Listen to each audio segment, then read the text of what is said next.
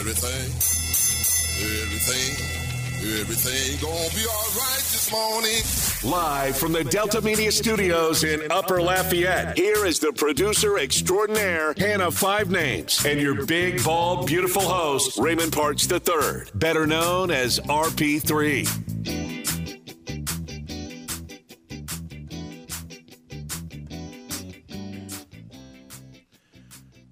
What a night on the diamond for the teams that you love. Good morning. Welcome to R P three and Company. I'm your host, Raymond Parks the third. Of course, I'm joined here inside the game studios by the producer extraordinaire and someone who likes to hoop it up at night, the one and only Hannah Five Names. We got a great hump day edition of the show.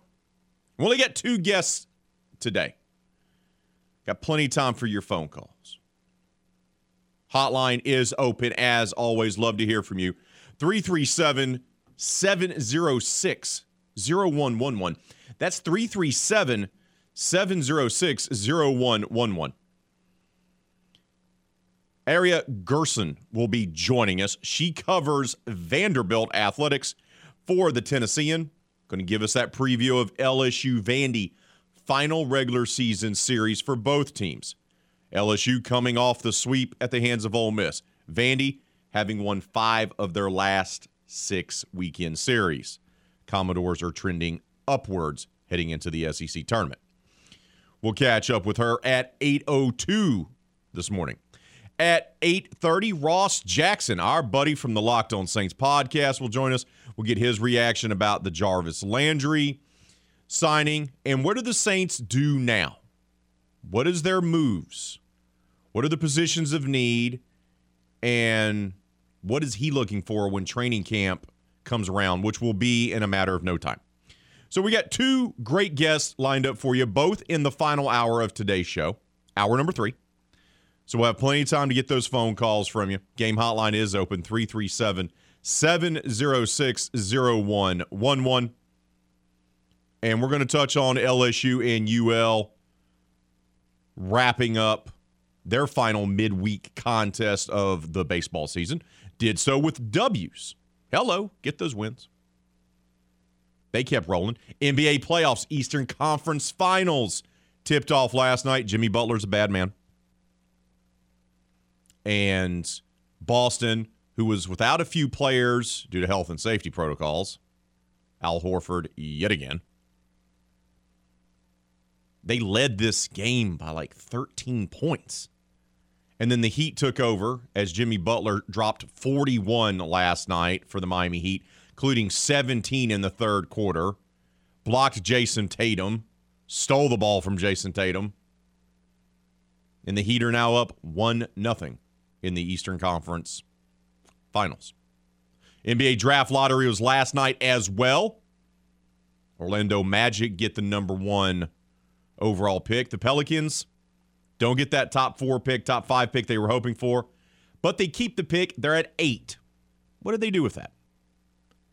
Do they trade it? Do they keep it? What do they do? They're in a weird spot there. It's still a lottery pick. It can still be someone that can help them moving forward, but slight disappointment if you're a Pelican fan. And, of course, we do have our poll question of the day. And it's a good one. It's our foodie question of the week. How do you like your crawfish? Oh, brought out the big guns today. How do you like your crawfish? You like it in a crawfish boil? You like it in a crawfish étouffée? You like it on a crawfish po' boy? Or is it all of the above? Go vote on our poll question of the day, which is our foodie poll question of the week. And leave your comments, if you will, please, on Facebook and Twitter. But we got to start off today's show talking the Houston Astros. Woo! What a performance they put on last night in Boston. It, they dropped the first game of the series. Jake Odorizzi hurts himself. Reports coming out that even though the Astros did not, in fact, give us an update, they did place him on the injured list, but they did not give us an update as to the extent of the injury. Some reports have it that the Astros feel like it's not as bad as it's going that they initially thought. So Jake Odorizzi may not be out for the season. So that's some hopefulness for Astros fan. And he was seen at the game last night smiling in the dugout. So he's injured. He has to go on to the injured list, formerly known as the disabled list. But there are some thoughts in the organization that he may not be lost for the year. So that's a good sign. And then the Astros decided to go out there and essentially put on Home Run Derby inside historic Fenway Park. Absolute, just an absolute display of power and poor pitch placement by Boston. Because the Astros teed off. thirteen to four is the final score from last night's game. Houston hit five home runs in the second inning alone. Five. In one inning. Five. I've never seen that before. I've never seen a team, very rarely do you ever see a team hit five home runs in an entire game. The Astros hit five home runs in one inning, in the second inning. Boston was leading this game one to nothing. And then the Astros hit five home runs in the second inning, plating nine runs in the frame. And Boston hit two home runs in this game, too. There was a total of eight home runs hit in this game. Eight. Devers hits the home run for Boston in the bottom of the first. Goes straight to right center. Boom. They're up one nothing. And then the second, Yordan Alvarez, homer to left. Kyle Tucker, homer to right, which was a two-run blast because Yuli Gurriel had gotten on. He's had a good weekend. He's turning things around. Last year's A L batting champion. Then Pena. That's right, the rookie sensation. Carlos Correa's replacement. He hits a solo shot to left field. Then Maldonado and Altuve get on base. And Michael Brantley Junior, the forgotten guy, the forgotten great hitter in the lineup. We always forget to talk about him. He promptly hits a three-run jack. And they're still going through the lineup because Gurriel comes back up, Alvarez gets on base, and then Yuli gets himself a two-run home run. And that's just in the second inning. Now, J D Martinez, homer to left in the third. That was a two-run jack, and you're like, man, wow, this is how this is going to be. But it was still nine to three because obviously Houston nearly put up double-digit numbers in one inning. But apparently J D Martinez two-run jack upset, fired up those Astros hitters because they were like, hey, we're the ones hitting home runs today. So Bregman, Alvarez, and Yuli all get on base again. And Kyle Tucker comes up there and hits a grand slam. Grand slam. Whew. The scoring finally ends in the fifth when Boston scores the last run of the game. But what a night at the plate. You look at the box score. Every starter had a hit. Every starter had a hit in this game. Everyone they played in the lineup had a hit except for McCormick, who came in and only had one at bat. Just like, what? What? All those home runs, all those base runners, you know how many walks they had? One. So it's not even as if Boston was giving them free, giving them freebies by putting men on the base paths. They only drew one walk. What a dominant performance. I've said it over and over again. When one guy slips, everyone else picks it up. Yuli's had a rough go of it to start the season until this last weekend when all of a sudden he turned it on. And we heard James Yasko tell us as much last week when we had him on, saying Yuli had just been kind of unlucky to start the season. Balls that he was hitting were hits last year, were barely being outs this year. So it's just a matter of time. And yeah, he's getting older. And eventually Father Time catches up with everyone. Which just does. But Yuli is turning things around. But even if Yuli is having a bad stretch of games, or Bregman's had a bad stretch of games, or Altuve, remember, who had a bad stretch to start the season, this lineup is so deep and so talented, it doesn't matter. Because there's always going to be someone like Tucker or Alvarez or Michael Brantley Junior There's always going to be somebody else that's going to rise to the occasion and help carry the load. And this is how this team's been built for a while. This isn't a twenty twenty-two season kind of thing for the Astros. This is how this has been built from jump. Even back when they had Correa and Springer and others, this is how they've been built. It's how they built their roster. Jose Urquidy, not his best stuff, right? twelve hits, four runs on twelve hits, only lasted five innings, only struck out one. Didn't have his best stuff, but it was good enough. Martinez came in, pitched pretty well for three innings, didn't give up a run, any earned runs, only the one hit and two walks. But the Stros get it done. thirteen to four.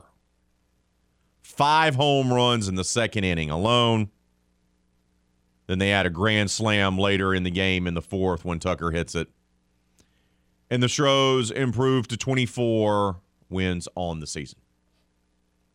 twenty-four and thirteen now. Didn't take them that long. I, I said it for the longest time. They have a slow start. I kept telling folks this. Some Astro fans, very passionate Astro fans, were upset. Oh, the slow start. Pump the brakes. This team always starts slow. When it turns to May, they heat up and they become one of the best teams in baseball. And sure enough, here we are. And guess what? The Houston Astros are one of the best teams in baseball. It's funny how that worked out. Hey, if you love the Astros, and we know you do, you want to see them live in person, don't you? If you're a fan of the Houston Astros, you want to see them in person. It doesn't always happen, right? Can't afford the tickets. Can't afford paying, you know, the gas to get over there. You can maybe afford the tickets and the concessions, but the gas on top of it, you can't do it. You need a little help. We got you. We got you taken care of. The Game, one oh three point seven Lafayette and one oh four point one Lake Charles, wants to hook you up with our latest Astros weekend getaway. Houston's going to be taking on the Chicago White Sox on Saturday, June eighteenth, and you can be there to see the Stros take on the Southsiders. Go register in the Game clubhouse at ten thirty-seven the game dot com or ten forty-one the game dot com to score four tickets, four tickets, a tour of Minute Maid Ballpark, and hotel accommodations for that Saturday night. See, that helps out. We're going to give you four tickets to see White Sox, Astros. You're going to get a tour of the ballpark. And guess what? You don't have to worry about paying for that hotel room. We got you covered as well. You just you just attack that couch cushion to get all the change for the gas to get you there. We got you the tickets. We got you the hotel room. Astro Weekend Getaways are powered by Butcher A C, Le Meridian Houston Downtown, and The Game, Southwest Louisiana Sports Station. Once again, Astros Weekend Getaway number two. White Sox, Astros, Saturday, June eighteenth. But you can only win that by going to register in our clubhouse today. So go sign up. It's free to do so. We got to take a timeout. We'll talk about what L S U and U L were able to accomplish last night on the diamond. Both of them victorious. That'll be coming up next right here on The Game. one oh three point seven Lafayette, one oh four point one Lake Charles, Southwest Louisiana Sports Station. Soccer? Isn't this great, man? I love soccer. Here we go, Galaxy. Here we go. Okay, maybe not soccer, but we'll try to do our best. Back to more knowledgeable sports talk with R P three and Company on, on the, the game. game. one oh three point seven Lafayette and one oh four point one Lake Charles, Southwest Louisiana's sports station.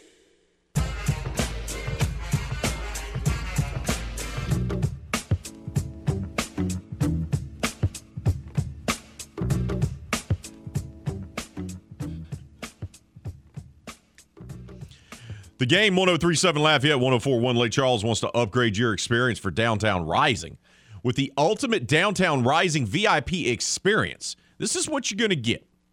You're going to score V I P passes. That means you're going to have access to areas that others don't. You want to be stuck in the back watching the show? Or do you want to be up front near the stage? Get to see how things operate. Get to be so close to the Cold War kids that you can touch them? That's what you're going to get with the V I P passes. And here's the thing. Not only are you going to score the V I P passes, you're also going to have a chance to meet the Cold War kids. That's right. Simply register in the Game Rewards Club at ten thirty-seven the game dot com or ten forty-one the game dot com to win V I P passes for Downtown Rising featuring Cold War kids on Saturday, June the fourth. The ultimate Downtown Rising V I P experience is presented by Social Entertainment, Radar Solutions, the Louisiana Ragin' Cajuns, and The Game, Southwest Louisiana Sports Station. Also, later on today, in the eight o'clock hour, watch out now, we'll unveil our trivia question, giving away passes for Downtown Rising. Day one, it was Saints question. Yesterday was an Astros question. Today, L S U. Just letting you know. Trivia question going to be coming up in hour number three today, where you'll have the opportunity, if you answer it correctly, that you can score a pair of tickets to Downtown Rising. Get excited. Let's go. Y'all been pumped up. We've had back-to-back winners. Very excited about winning those passes. Let's head out to the hotline right now, though. Welcome on, Reynold, to the show. Reynold, good morning to you, brother. How are you, my friend? Good, mo- good morning. Beautiful, beautiful day. There you go, bud. Why is it so beautiful, man? You're ready to go. You're having a great day already, and it's only six twenty-six. Hey. Hey, whenever you're fifty-seven years old, you can wake up and breathe. I mean, that's beautiful. That's a beautiful day. I hear you, brother. I hear you. What's on your mind, my friend? Well, two things. So I'm going to start with the first thing. So earlier, I noticed that whenever the introduction came on, it was it started with Hannah Five Names with R P three. So do I see a a uh, power shift in the show, and now Hannah Five Names is now the face and name of the show? I'm just putting it out there because I think I think she just did a a, a coup de grace and just Ooh. did a power shift on you. Ooh. That's what I'm seeing. Oh, see, so I shouldn't take right now. She, she's a little under weather. She's covered up in what I would only describe as a meemaw blanket. I got nothing but love for you, Five Names. She's covered up in a blanket in the studio today. Wolf's clothing. I think that's what's happening here. Oh, the sweetness. She's disguised. I got you. I got you. All right, bud. Hey, I got to ask you about our poll question of the day, bud. How do you like your crawfish? Uh, what you mean? Well, that's our poll question of the day, bud. How do you like your crawfish? In a crawfish boil, in a crawfish étouffée, or a crawfish po' boy, or all of the above? Oh, man, anything crawfish. There but one thing, I'm not one to go uh, uh, to a restaurant and get boiled crawfish. I'd rather boil it at home.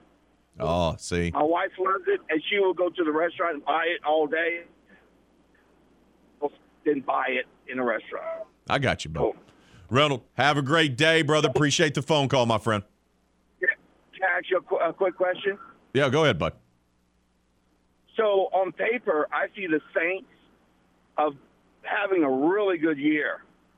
I agree. Uh, so, I would say, what, what's their weakest, besides running back? Because I think uh, Taysom Hill is going to be really good at tight end. So, I don't think they're weak there. Besides besides running back and maybe offensive guard or tackle, where do you see their weakness? Because I see them being really strong this year. And y'all have a great and blessed day. You too, brother. You too. Reynolds right on top of it. It's the offensive line. They're set with the starters. It's the depth. And you get the, the big fella from Northern Iowa in the first round. And they really like Hurst, right? So they can battle it out to be your left tackle. And whoever doesn't win the job in camp will just simply be the backup. And and that's good. So you, you got that covered at left tackle. You're getting Andres Pete back, which is nice, even though he's pond water. You get McCoy back, and you got Cesar Ruiz at right guard, and obviously Ramczyk, who's in the conversation of being the best right tackle in football. But who do you have behind those guys? You got the youngster out of Kentucky last year who played a few games before getting injured. They're really high on him, the sixth-round pick that they took a year ago. Okay, well, that's only one more spot. The depth across the offensive line is the other s- slight concern for the Saints. Running back's top, but you know, you brought in Doug Marrone. He's going to fix the offensive line. He's going to make it better. He's going to figure out Cesar Ruiz, and if he can't, then Caesar's not going to have a job. That's how that's going to work. You you draft the Rook in the first round as well. You get Andres Pete back healthy. But I'd like them to get another interior offensive lineman just as a backup because you can't have enough of those guys as they proved last year. You can't have enough dependable offensive linemen. You just can't. So I think that should be their focus is trying to bring in somebody else there to beef it up. But running back is definitely one. You need to get a veteran running back. For sure. The foodie poll question of the day. How do you like your crawfish? Right now, leading the vote, fifty-six percent of you say all of the above. twenty-eight percent say crawfish boil. sixteen percent say crawfish etouffee. No votes yet. Straight up for the crawfish poll boy. J P K the O D. Boiled with a side of the soup of the day as long as the soup of the day is a well-aged bourbon with ice croutons. Hashtag I don't get full, get tired of peeling. And he shared a shared a gif of Al Pacino from Scarface, but instead of the the coca on the table, it's nothing but boiled crawfish. That is that's all types of creative. Steve on the Twitter says all of the above. I'll add crawfish bisque. Ooh, to the selection. That's a good choice. Only because in the winter is my go-to warm-up food. Put the mud bugs in front of me, and I turn into a magician who can make them disappear. Ton on Twitter says, I like fried tails as well. There we go.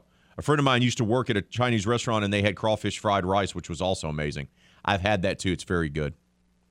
John Paul, Cajun Daddy.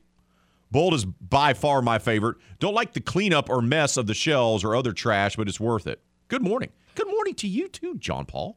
Thank you.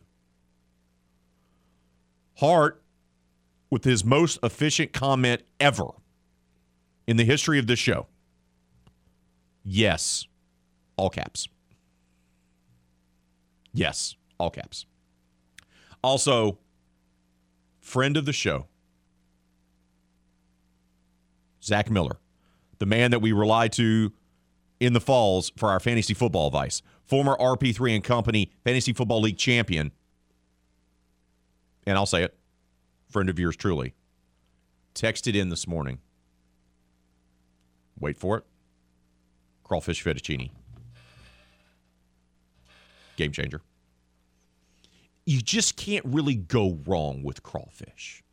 But we want to hear from you. Love the reactions. Keep those votes coming on our poll question of the day. It's the foodie poll question of the week. Leave your comments on Facebook and Twitter as well. Good phone call there by Reynolds. Could it be in the mix for the game changer of the week? What? He brings up a conspiracy theory about Hannah. He talks about crawfish. He talks about Saints. Just saying. That's a trifecta. Got to take a timeout. When we return, we will recap what happened last night on the diamond for both U L and L S U baseball. We'll also get to the N B A playoffs. It's all coming up next, right here on The Game. one oh three point seven Lafayette, one oh four point one Lake Charles, Southwest Louisiana Sports Station.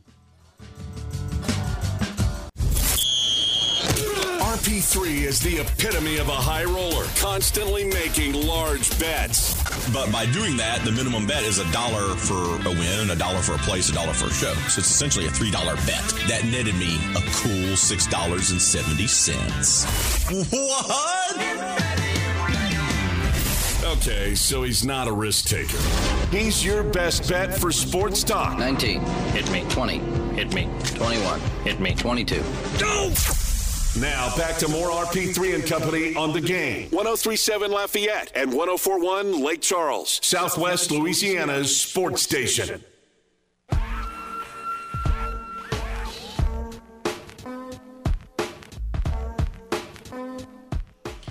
Uh, the Game, one oh three point seven Lafayette and one oh four point one Lake Charles wants to hook you up with tickets to a special sneak peek of Top Gun Maverick. That's right.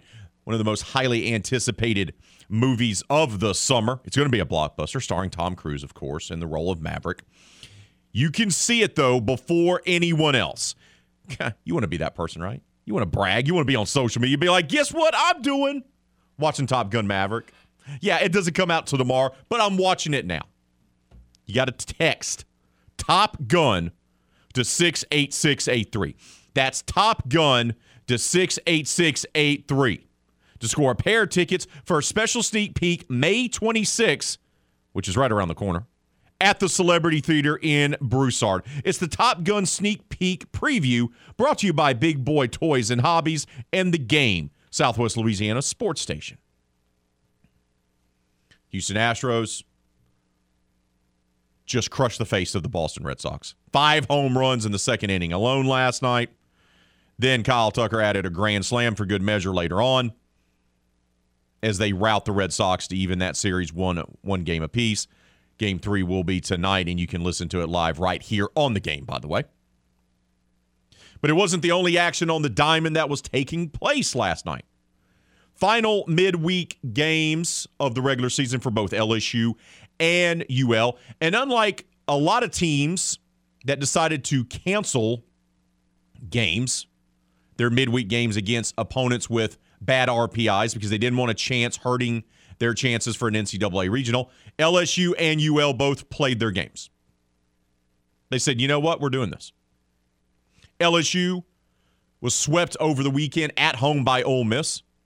Jay Johnson wants his guys to get back on track, and they did so in a big way against poor Northwestern State. Sorry, Jamie. Sorry, Mister Green.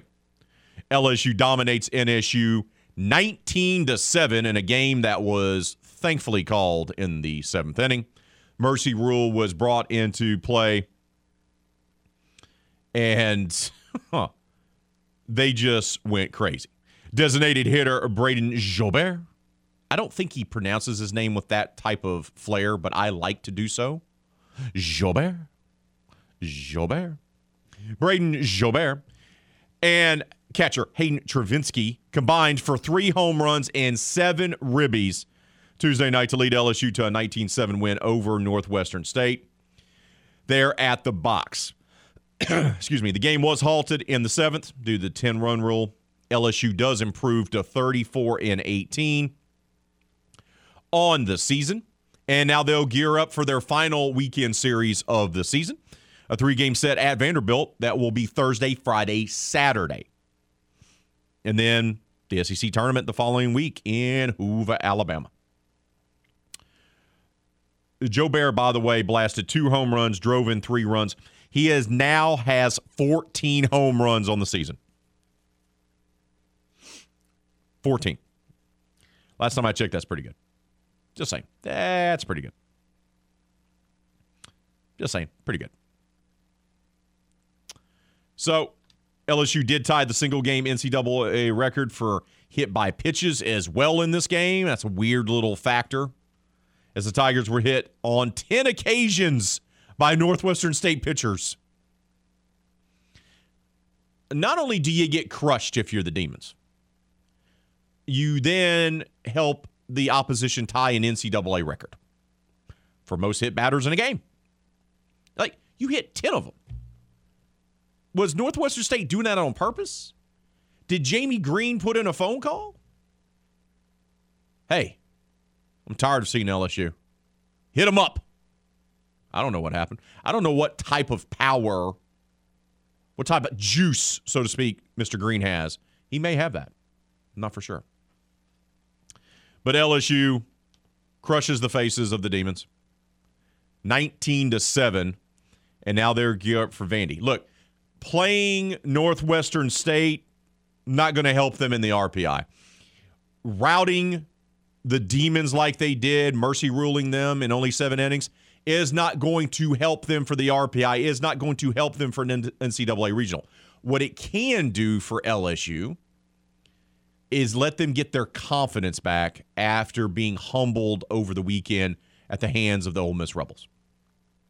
And you're going to need that confidence, because this is not a vintage Vanderbilt Commodore team they're going to be taking on this coming weekend in Nashville. It's just not. But, but, the Commodores have won five of their last six weekend series. They are coming on strong. It is tough to play in Nashville. The Vandy Whistler is always there, annoying everyone. It's a tough place to play. Vandy's looking to improve their options. They have a chance to actually hosting a regional. So if they can take down L S U, that could possibly lock that up for them. It's going to be a tough, tough series for L S U. So beating up on poor Northwestern State can let them get their mojo back, so to speak, heading into a tough road series. Because if L S U wants to have any chance of hosting a regional, they're going to have to go in there and at least take two or three from Vandy and then still put together a run at the S E C tournament in Hoover.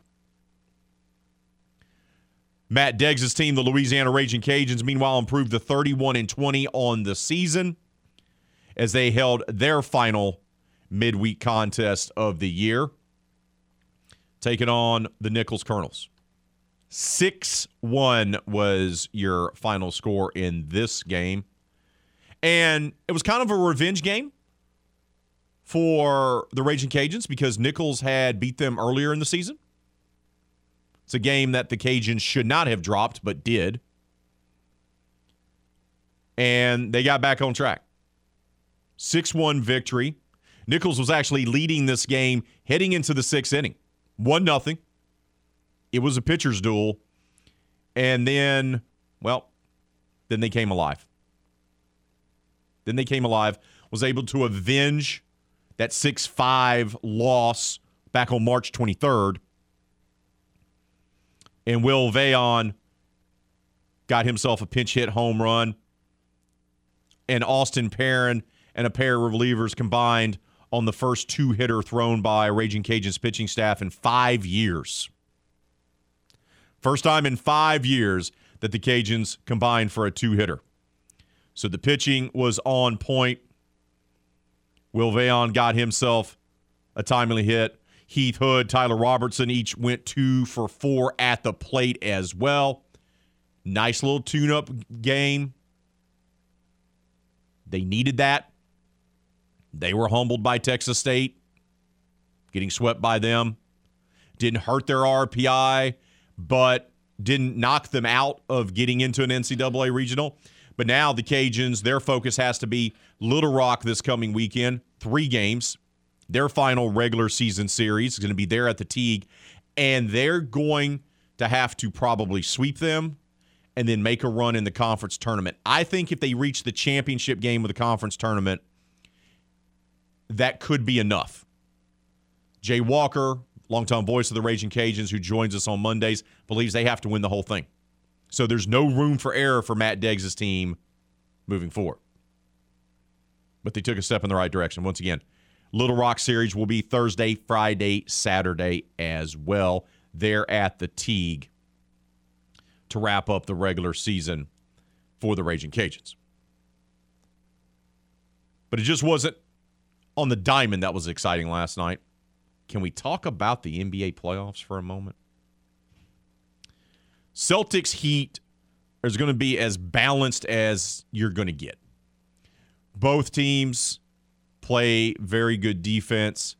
Both teams have guys that can take over games. They're not quite on the superstar status level, but I don't think that matters, and I actually think it makes these teams better because of it.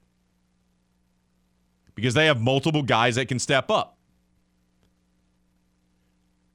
But when we talked with Ali Cassell yesterday from the Bird Rights about this series, and a lot of people like Boston in this series, and last night's game did not change my perception on that either. I still like Boston to win this series, but I asked Ali Cassell yesterday, is the X factor in this series Jimmy Butler, and does Jimmy need to take over every game? And that's exactly what Jimmy Butler did last night in game one as he dropped forty-one points on Boston. They could not stop him. He put together a beautiful performance on the basketball court. one eighteen to one oh seven victory for the Heat as they take game one of this Eastern Conference Finals. And Jimmy was absolutely magnificent. forty-one points, that's the first thing that you look at. That's the first thing that grabs your attention, right? twelve of nineteen shooting. Boston had no answer for Jimmy. None. Boston was the best defensive team the last thirty-five games of the regular season. And they've been lights out in the playoffs. They had no answer for Jimmy Butler. twelve of nineteen from the field. All of his points, none of them were three-pointers. forty-one points. He was seven of eighteen from the free throw line, had nine rebounds, five assists, four steals. He had three blocks. He was all over Jason Tatum. He was in his business from jump. He blocked Tatum on that three-point shot, and you're like, woohoo, what? He stole the ball, swiped it a couple times from Jason Tatum.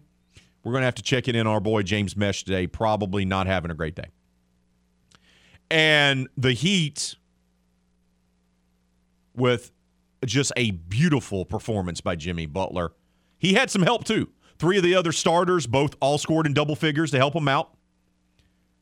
Hero came off the bench like a hero, eighteen points. And that third quarter was something else. Boston led by double figures. Then came the third quarter, where Miami outscored Boston thirty-nine to fourteen. Jimmy had seventeen of his forty-one in the third quarter last night. Can Jimmy play this way the entire series? I don't think so. And Boston didn't really have an answer for Giannis in the last series, and they still were able to beat the Bucks, the defending champs, in seven games. Because they just absorbed the Greek Freak doing his thing, and they didn't have Chris Middleton. Milwaukee didn't. So Boston took advantage and was able to win the series. And due to health and protocol procedures, your defensive player of the year, Marcus Smart, and your playoff hero from the last series, and the veteran, the old man, Al Horford, did not play because they're in health and safety protocols. So Boston was out without two starters. But once again, Miami's not going to take it easy on them. Not going to take it easy on them. And you have to deal with injuries during the N B A playoffs because they take so long. Everyone's nicked up. Everyone's banged up. Williams was not a factor, only seven points. Five fouls. Jason Tatum, ten of twenty-one from the field.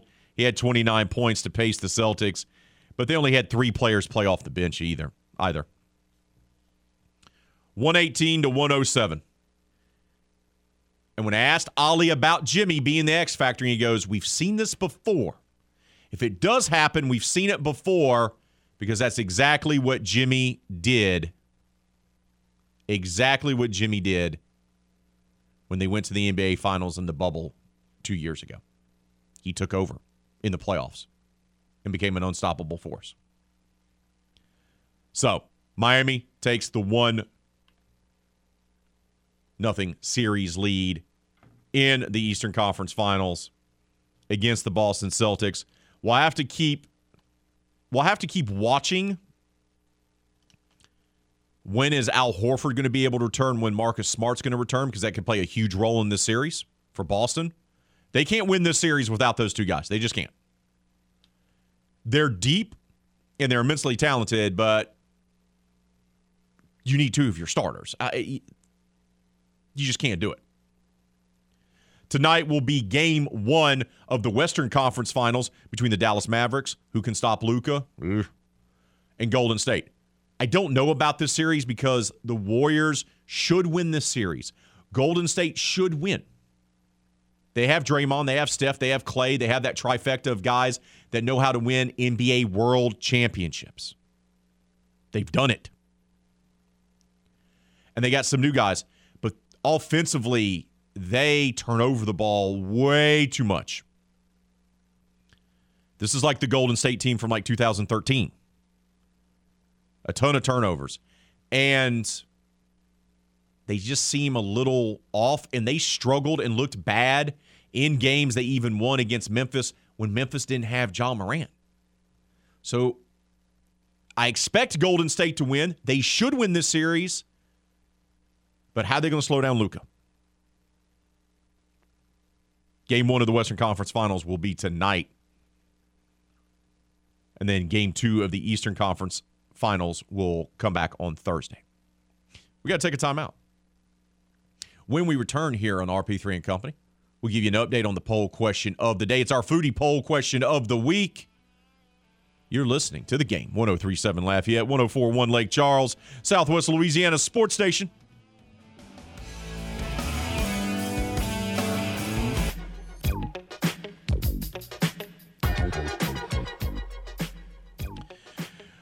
Oh, The Game, one oh three point seven Lafayette, one oh four point one Lake Charles wants to hook you up with ride tickets for the Cajun Heartland State Fair at the Cajun Dome, May twenty-sixth to June the fifth.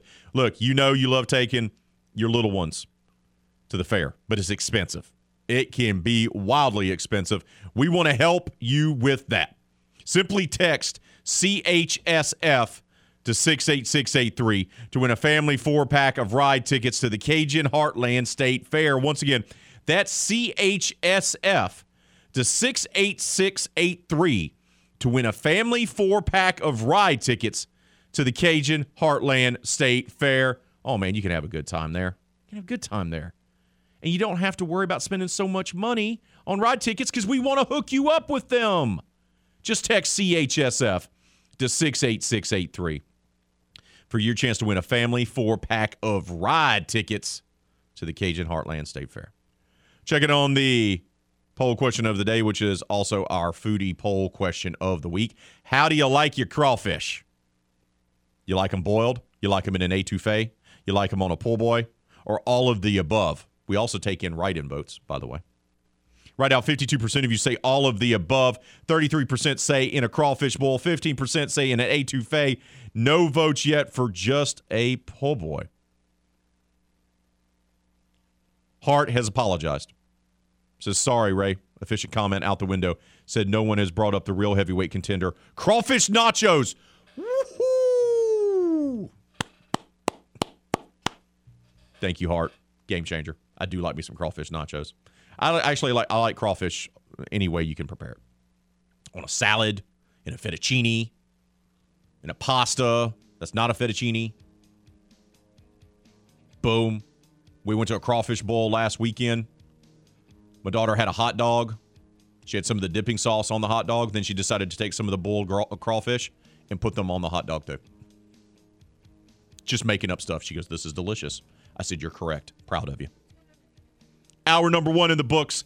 Hour number two coming up right here on The Game. one oh three point seven Lafayette, one oh four point one Lake Charles, Southwest Louisiana Sports Station.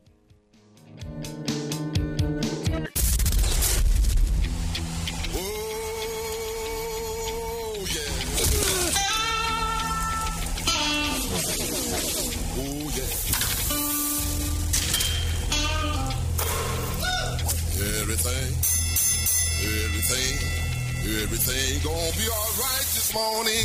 Live from the Delta Media Studios in Upper Lafayette, here is the producer extraordinaire, Hannah Five Names, and your big, bald, beautiful host, Raymond Parks the third, better known as R P three.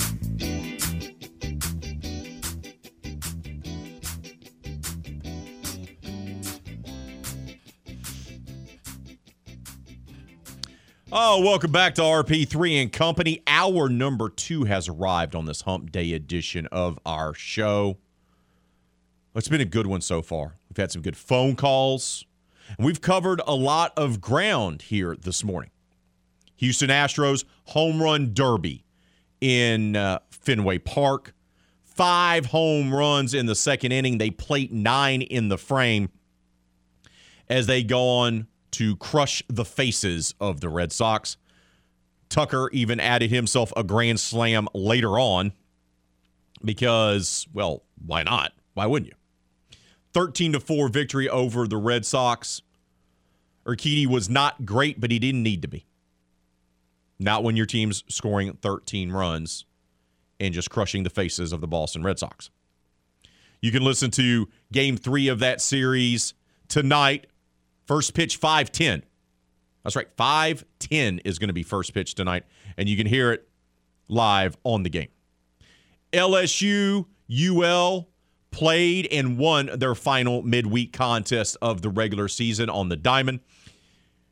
U L took care of the Colonels six to one. Will Veillon hit some home runs.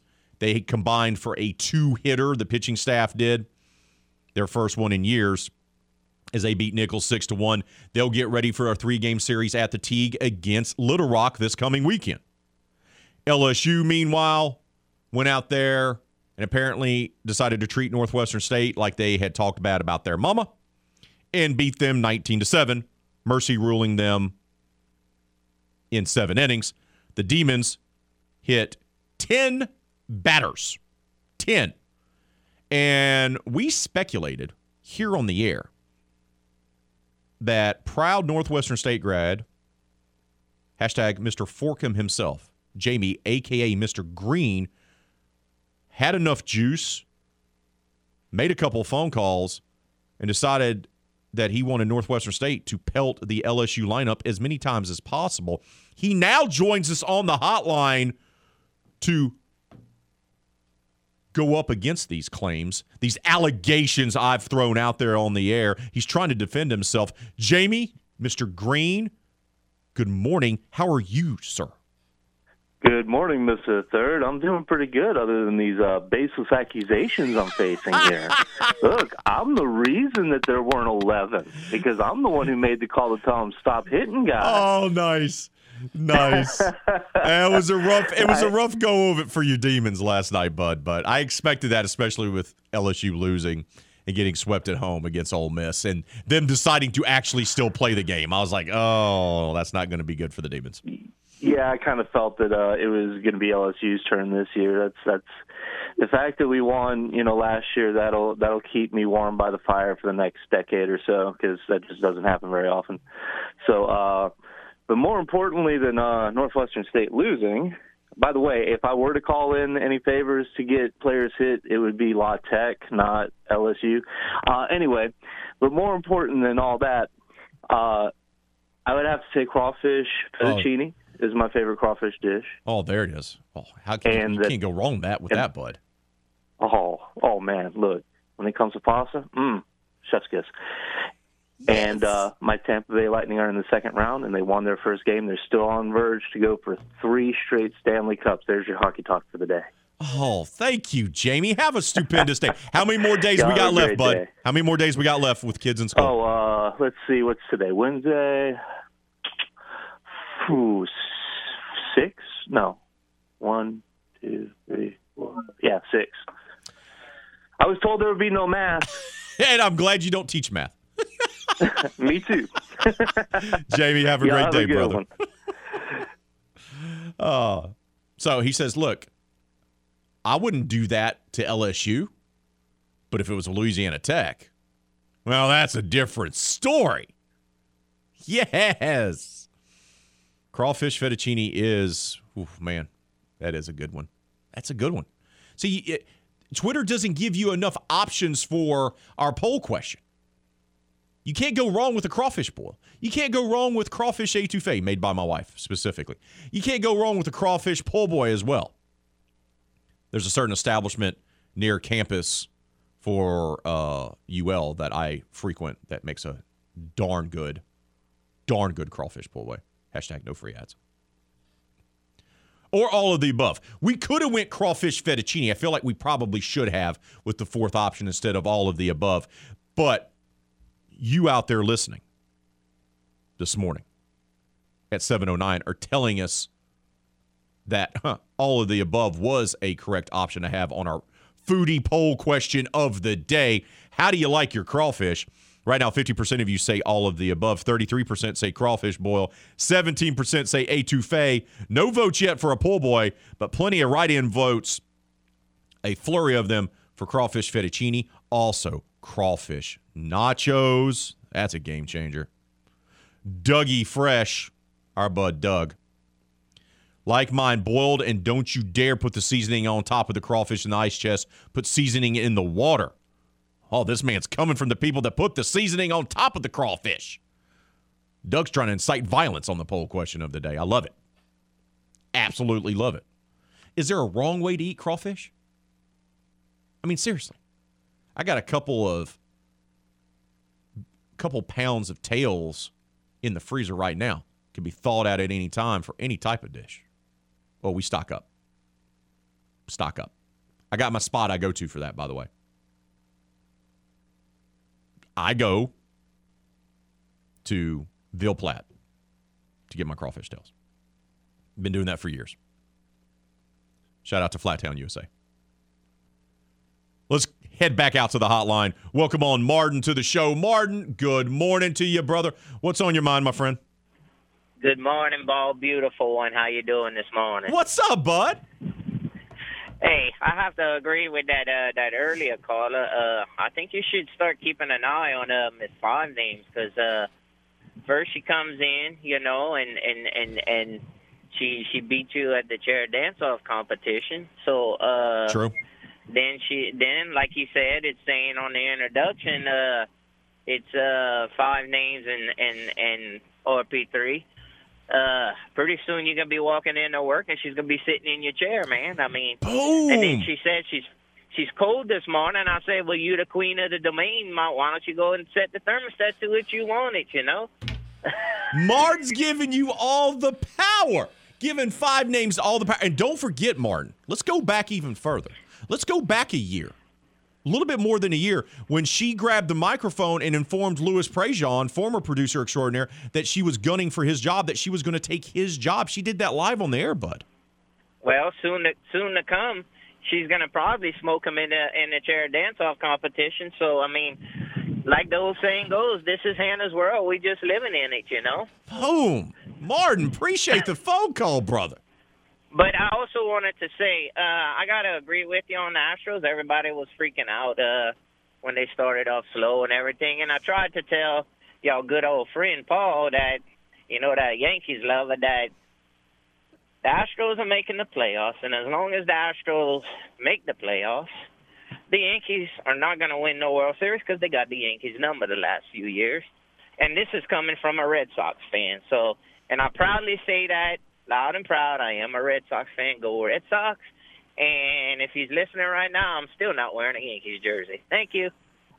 Martin, appreciate the phone call, but make sure to listen to the game between the Red Sox and the Astros this afternoon. First pitch, five ten. You can listen to it right here on the game. There we go. Yeah, the, the Yankees are built to win a lot of games.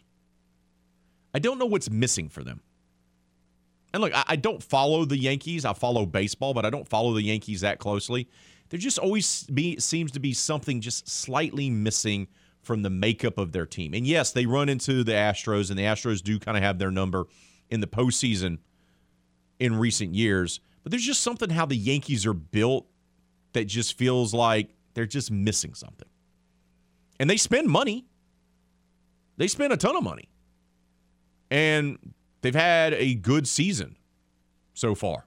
And they're going to be in the playoffs. They're probably going to win the American League East. Toronto's going to be their biggest threat there. Boston seems to be like, eh. It's still early, but I don't know. Something with the Yankees, just watching them the last handful of years, just seems like, eh, there's just, they're missing a little, they're missing something. They're missing a piece. That's how it feels like to me, at least. Poll question of the day. Y'all are fired up about this today. Fired up about it. How you like your crawfish? Probably should have put crawfish fettuccine. But all of the above is winning the vote as we speak. Crawfish boil, crawfish étouffée, crawfish po' boy, or all of the above. Let's head back out to the hotline. Welcome on Chad to the show. Chad, good morning to you, brother. What's on your mind? Good morning, my friend. Good morning. Hey, man, getting back to L S U, uh, I, I don't think this does anything for L S U, that game last night. They could have uh, done inter-squad and had a yeah. uh, better game than that. I, I, their confidence, if they don't have it now, they're not going to get it. They say end of the season, they know who they are. Uh, so I think this game was pointless, just like the A and M and a few other teams have canceled their games. I think it was last night they canceled. Yeah. Uh, maybe for different reasons or not, but th- that game was pointless to me. They just anyway, crawfish fettuccine, without a doubt. Thank you, guys. Appreciate your phone call, Chad. Enjoy your day, brother. Yeah, look, Chad makes a good point about L S U. If they needed to beat up on poor Northwestern State to regain their confidence, eh, there may be an issue. We're towards the tail end of the season. They should be confident. But this is a weird L S U team this year. And it's not surprising because it's Jay Johnson's first year at the helm, right? Everything's new for them. They have new players that transferred in. Jay's new. They're adjusting to him. The pitching staff isn't quite there. So Chad brings up a good point that it shouldn't matter, that they shouldn't need a confidence booster by beating up on Northwestern State. But I don't know. I feel like this year's team kind of does. I, I don't think they'll need that moving forward in the years to come, but this is the first year of Jay Johnson at the helm. And they may need it.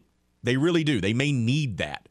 Because I think they were very surprised, stunned, if you will, just how poorly they played this past weekend against Ole Miss. And I think they were stunned. Look, fans were stunned, but I think the L S U baseball team was taken aback a little bit by how poorly they played and how Ole Miss came in there and swept them in Baton Rouge for the first time ever. I think that caught them by total surprise because they were trending in a direction of hosting an N C double A regional. Now that may not even happen if they do make a run in Hoover. So I, that's where I would say that they maybe could use having something like that, beating up on poor Northwestern State that way, to help regain their confidence. Because I think it took a big hit over the weekend, losing to Ole Miss. Now, credit Ole Miss for playing better the last month of the season. But if you're L S U, there's no time to relax here because you get to go play at Vanderbilt, which is a difficult place to play. Vandy has a very good home field advantage, and just not because of the Whistler. But also, Vandy has now won five of their last six weekend series. They started off slow. They didn't look like they were a vintage Vandy team. I still don't think they are. I don't think they have the starting rotation that they've had in years past, and in particular last year.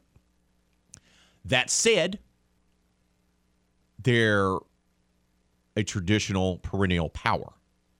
And now they're finding their mojo. So it's going to be extremely difficult. Let's head back out to the hotline. Welcome on Manny to the show. Manny, good morning to you, brother. What's on your mind? What's going on there, Mister Mister Raymond Parks? Listen, uh, my main point is the reason L S U should have played the game is because it's on the schedule. There it is. Uh, you know, unless it rains, you don't cancel baseball games because you it might hurt you.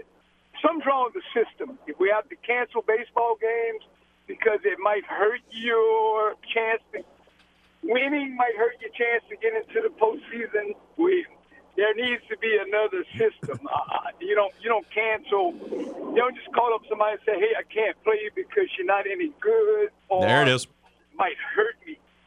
Uh, I, that's, you know, I, that's my take on it. We, something needs to be tweaked, or I think the people who should be in question are the ones that canceled the game. They should be penalized in some form or fashion. You know, I, I, I know I'm old, I'm old school and so on and so forth, but, you know, that's just how I feel about it. Manny, I, uh, I actually agree with you, brother. If it's on the schedule, I'm not, I, I, I don't like canceling games for that reason. I understand why they're doing it, okay? I do understand why they're doing it, the thought process behind it. But personally, I don't like it, and I wouldn't do it. So, I, yeah, I'm in agreement with you, brother. Okay. Thank you, Ray. Appreciate it, man. All right, Manny. Have a great day, bud. Yeah, I, I'm not a big canceling guy. I, I just – look, it, it, take away the idea of, well, we're going to cancel this game because it may hurt our R P I. Okay. Take that away. Look, if it's on the schedule, you play the games. That's how I'm built. That's how I was raised. That's how I came up. That's how I played sports. We didn't cancel games because we knew we were going to lose. I was on plenty of bad teams, and we went out there and got drubbed and took it. I've said it many times. You learn far more from your losses and your setbacks and your defeats than you do from your victories. You just do. Plus, losing in team sports builds character. Also, it's it's from the other perspective. If you're Northwestern State, and you've had some good baseball success there over the years, Mitch Gaspard did a very nice job when he was the skipper up there back in the day. And they, you know, Northwestern State was a feeder sy- system for coaches for the S E C for a while, including uh, Jim Wells, who had great success at Alabama. Couldn't beat L S U in the College World Series, but he still had a great amount of success. But if you're Northwestern State and you're having a so-so year, and let's be honest, they're having a so-so year. For a lot of these kids that are on the roster, going and playing a game inside Alex Box Stadium is a big deal. It just is. So I get it that some of these teams like Ole Miss and A and M and some others canceled their midweek games for R P I purposes. I understand the reasoning behind it. I do. But it's just a bad look. It just is. And if you're so worried about your R P I taking a hit, then just coach up your team better and play better and don't lose your midweek game. There you go. It's pretty simple. That's just how I am. I'm old school too in that in that regard.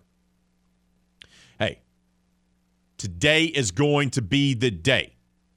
Not only are you going to vote on our foodie poll question of the week, how do you like your crawfish? You need to be doing that anyway.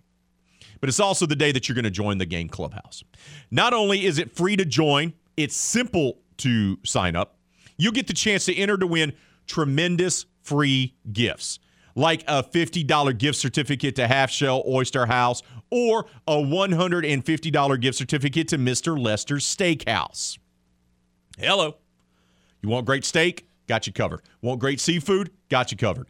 We want to hook you up with these free gift certificates.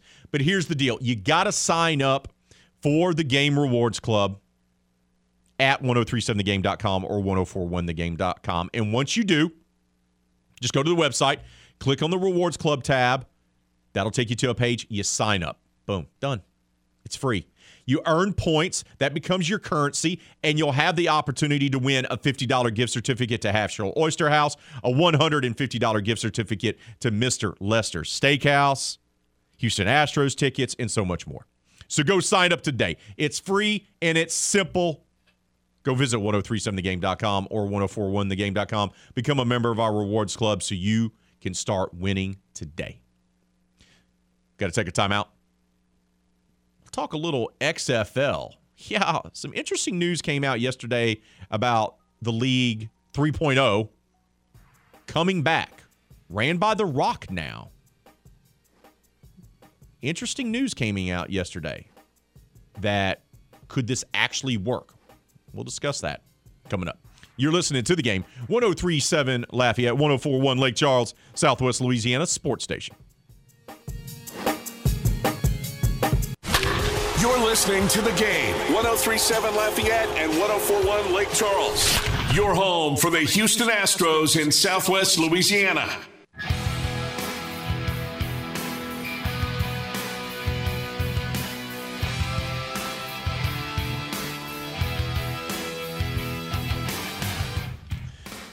Lafayette Marble and Granite is the South's largest cultured marble factory, and they pride themselves on earning your business.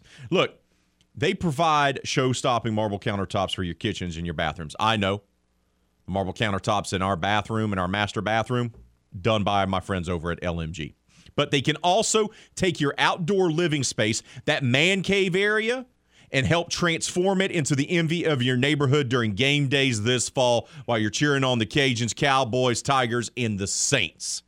Go visit their website, L M G elite dot com today. Learn more about all the sensational services and great products that they have to offer. Live inventory is updated every single Wednesday. Visit L M G elite dot com. Once again, L M G elite dot com. Or stop by their showroom located on I forty-nine North across from Hub City Ford in the Jockey Lot. Lafayette Marble and Granite. They're looking to earn your business, and trust me, earn it, they will. Don't forget to vote on our poll question of the day. It's gotten lots of reaction from you guys today. It's our foodie poll question of the week. How do you like your crawfish? You like it crawfish boil? Like crawfish étouffée? Like a crawfish po' boy? Or all of the above? Right now, leading the vote, fifty percent is all of the above, thirty-three percent for boil, seventeen percent for crawfish étouffée. Lots of write-in votes for crawfish fettuccine. No votes yet for crawfish po' boy. Let me tell you something. A really good crawfish po' boy can make my whole day. When my wife and I started dating, and early in our marriage, every time we'd go to a new place, and they offered seafood, it became the recurring, it became a, just a thing, a joke, if you will. It didn't matter if they had other items on the menu. Po' boy. I'm ordering it. Shrimp or crawfish. Taking care of it. Now, when I look at this poll question of the day, crawfish boil, absolutely. Crawfish étouffée, boom. All of the above, po' boy. I need to figure out how can I take this poll question of the day and make it my advantage. You see, yesterday, we got a new vehicle. Had our old car for almost ten years, had a good run with it, traded it in, got something new. New, shiny vehicle. Which means that the wife gets the new, shiny vehicle, and I get the old S U V, which I'm fine with. But can I somehow take that and turn that into, hey, you got your new vehicle. You need to make us some great crawfish fettuccine or crawfish étouffée. Is that a boss move for me to do so? Is it the right move for me to do so?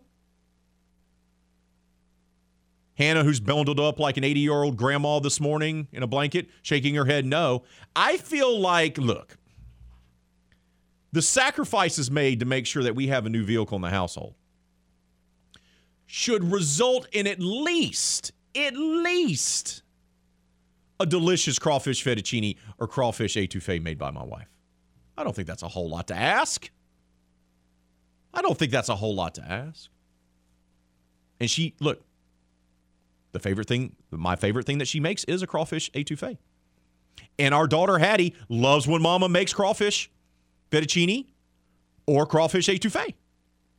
And I've already purchased crawfish tails. They're in the freezer.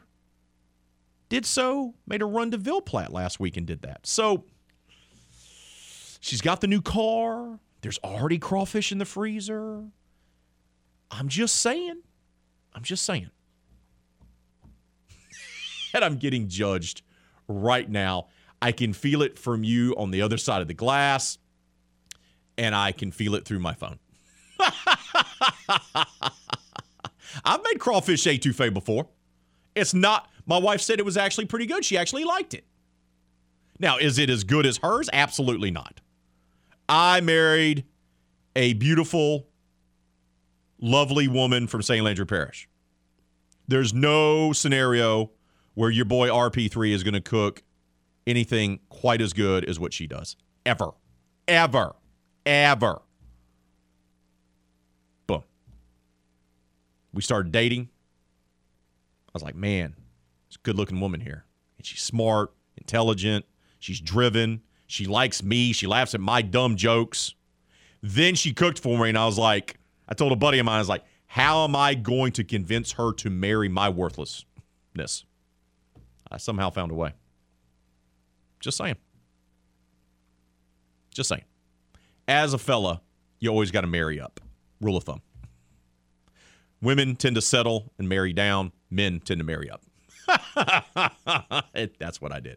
And hopefully, just saying, hopefully I can get some uh, crawfish etouffee or crawfish fettuccine out of it this week. Just saying. Keep voting on that foodie poll question of the day. How do you like your crawfish? Boiled in an etouffee on a pool boy. We take in write-in votes, fettuccine. Crawfish nachos have been mentioned. Those are good. Those are good. Crawfish fettuccine is very good, though, too. Keep voting. Leave your comments on Facebook and Twitter as well. But we got to talk about the X F L here just for a few moments because something interesting happened yesterday. And they keep trying to do spring football over and over and over again. Right, we had the Alliance. We had the X F L come back, and then it was gone yet again. Well, right now we got the U S F L, and they're using a lot of the older team names in those cities, even though they're not playing games in those cities, which is weird. They're playing all their games in Birmingham inside an empty stadium. But they're trying to make spring football a thing. And I just don't know if the audience is there. The N F L dominates the sports cycle now the entire year. There's not really an offseason for the N F L. There's always something that they're going to dominate the news cycle. Do I think there's a place for spring football? Yes. If it can become a feeder for the National Football League, I think there's a place for it. I really do. Do I think it's what they all anticipate it being? What they want it to be? No. No. There's just way too many choices right now, and I just don't think you're going to find something that's going to rival the N F L in the spring. But that being said, and look, I'm rooting for the U S F L. I'll be, I'll be rooting for the X F L to succeed. I don't want anyone to fail at business. That's not how I'm built. But that said, something interesting happened because The Rock has taken over the X F L, took it over from Vince McMahon. It's his baby now. He has a partner, but it's essentially it's his. And everything The Rock touches these days in the last ten years has turned to gold, right? Dwayne Johnson has been on an absolute tear. Businessman, actor, movie star, production company, everything he touches. He's got his own show, The Young Rock Show, that's a big hit. Everything touches. And I really feel what happened yesterday could be a huge step in them actually succeeding. And this is what I mean by this. Couple things.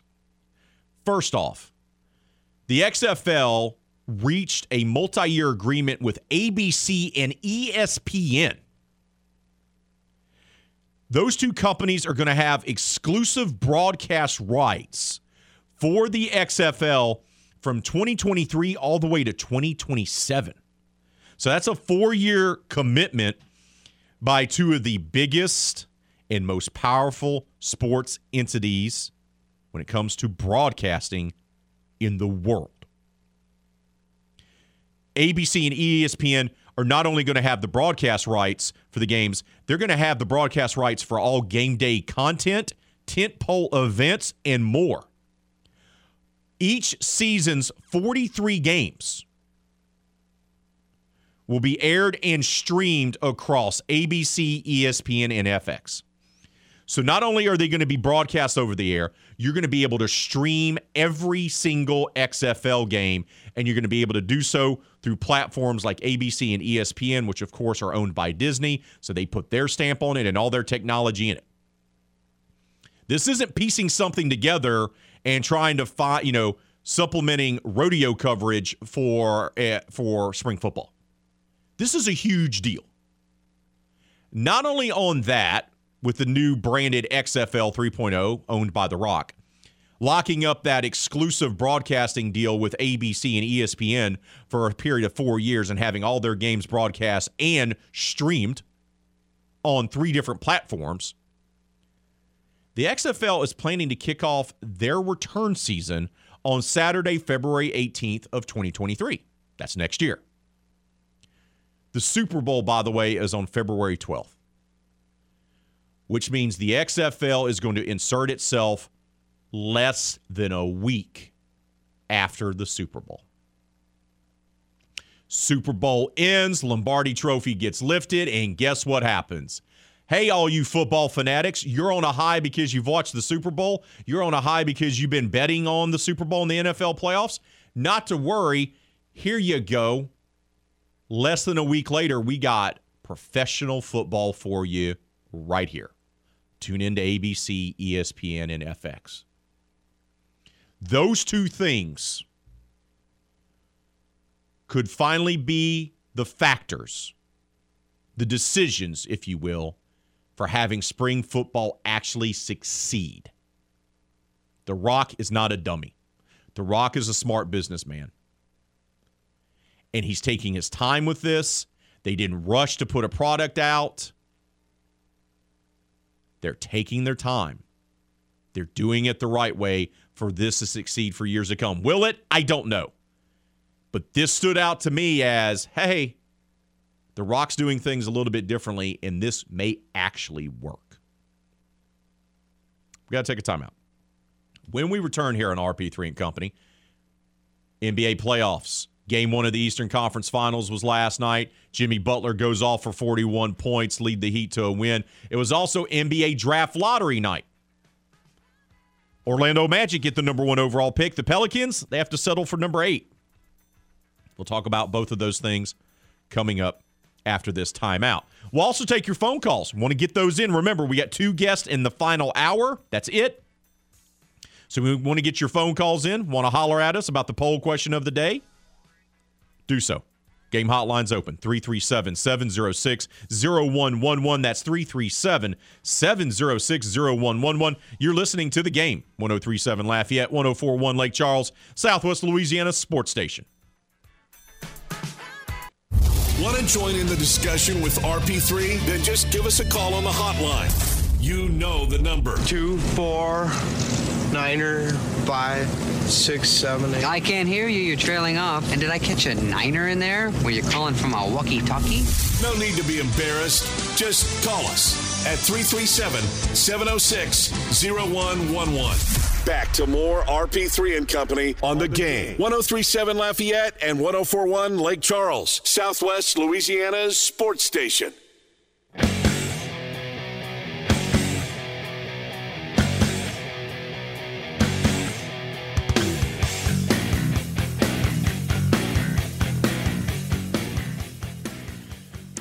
The American Legion Post two seventy-eight is hosting a membership drive car show on May twenty-first. That's this coming weekend. The event's going to take place at the American Legion Hall, Post one seventy-eight. They're located on twenty-seven eleven Highway three forty-seven in Leonville. The show is going to feature three different classes of cars, including antique division, and pre-registration costs only twenty-five dollars. The event is, by the way, free to the general public. There will be refreshments sold there for the car show. For more information, you want to register, put your car in there, want to show it off, or, you know, help become a member of the American Legion, call Charles Taylor at three three seven, eight oh four, two seven five seven. That's three three seven, eight oh four, two seven five seven. American Legion Post two seventy-eight car show this coming weekend there in Leonville. Don't forget to vote on our poll question of the day. It's a good one. It's a good one. It's all about crawfish. It's all about the crawfish. Man, how can you not love crawfish? I love it any way presented. Boiled on a po' boy. I'll take that. Crawfish fettuccine? Yes. Crawfish etouffee? Yes. Crawfish nachos? Crawfish on a salad? Let's get it. Let's go. That's our poll question of the day. How do you like your crawfish? fifty-five percent of you say all of the above. thirty percent say crawfish boil. fifteen percent say crawfish étouffée. No vote yet for just crawfish po' boy. Give you an update on me politicking to have my wife make a delicious crawfish dish. She says, yes, in fact, that she will be doing so. She was planning on doing that anyway. Whether or not she will make enough to feed you, Hannah Five Names, who looks like an eighty-year-old grandma today, I would assume, yes, she will make some extra just for you. That way you can have some of her delicious crawfish étouffée as well. So there you go. That'll make you feel better. Let's head back out to the hotline. Welcome on Brent to the show. Brent, good morning to you, bud. What's on your mind, my friend? Oh, I got a couple of comments for you. One of them is uh, you can add uh, crawfish gumbo to your list. Ooh, yeah. Yeah. Now, see, I prefer chicken and sausage gumbo if I had to pick over seafood gumbo, but, oh, yeah, bud, there you go. Now you're, now you're speaking my language. I got a, uh, and the, the comment I wanted to make was, uh, was it yesterday or the day before? Uh, when they let Drew Brees go as an announcer for N B C. Oh, yeah. But w- what I was getting at is uh, why do they think just because a certain person played football, they can get in the boot and be good? You know, why don't they just check on it first and just all of a sudden because he played football, he knows. I know he knows the sport, but he might not know that type of way to tell about the sport. What's your comment on that? I appreciate the phone call, Brent. I'll comment on that, bud. Thank you so much. Have a great day, buddy. All right. Yeah, let's take a moment to talk about that.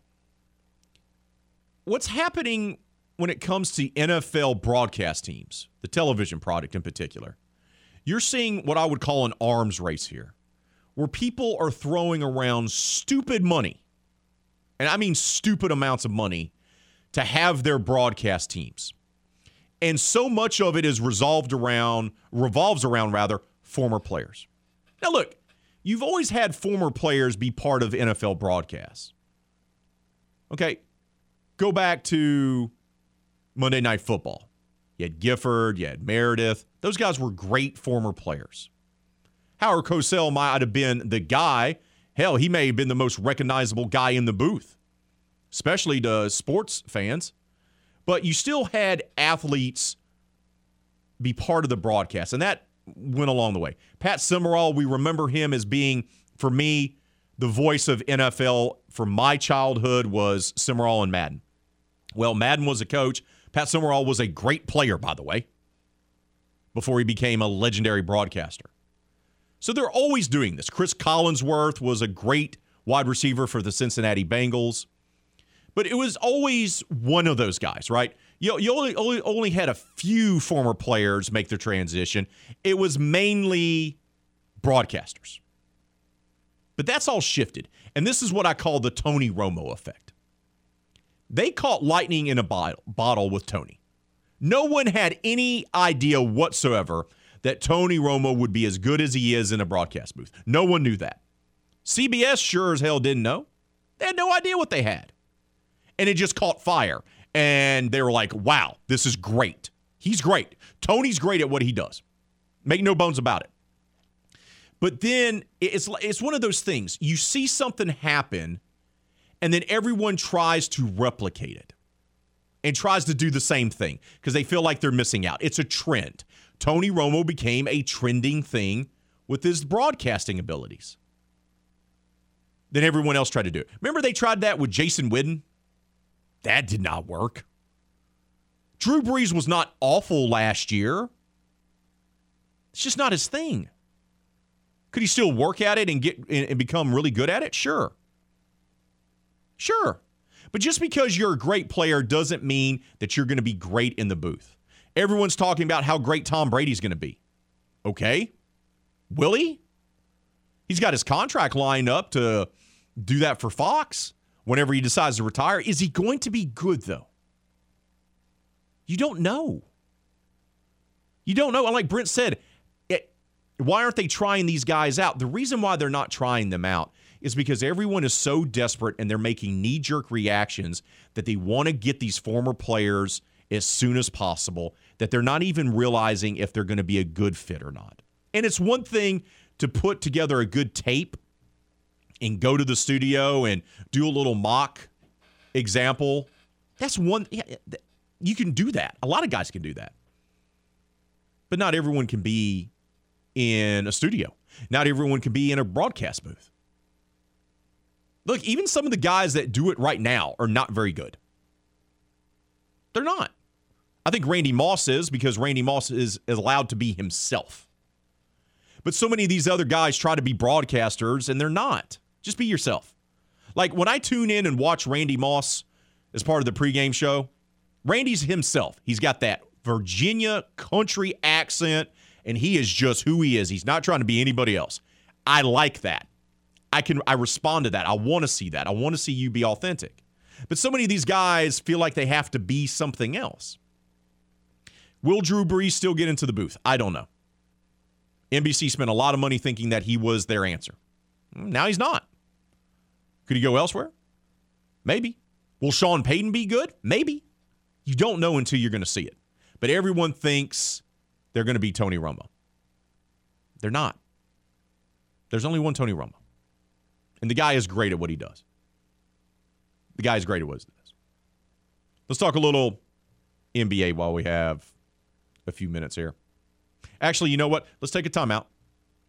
We'll wrap up hour number two, touching on the draft lottery and briefly on the Eastern Conference Finals.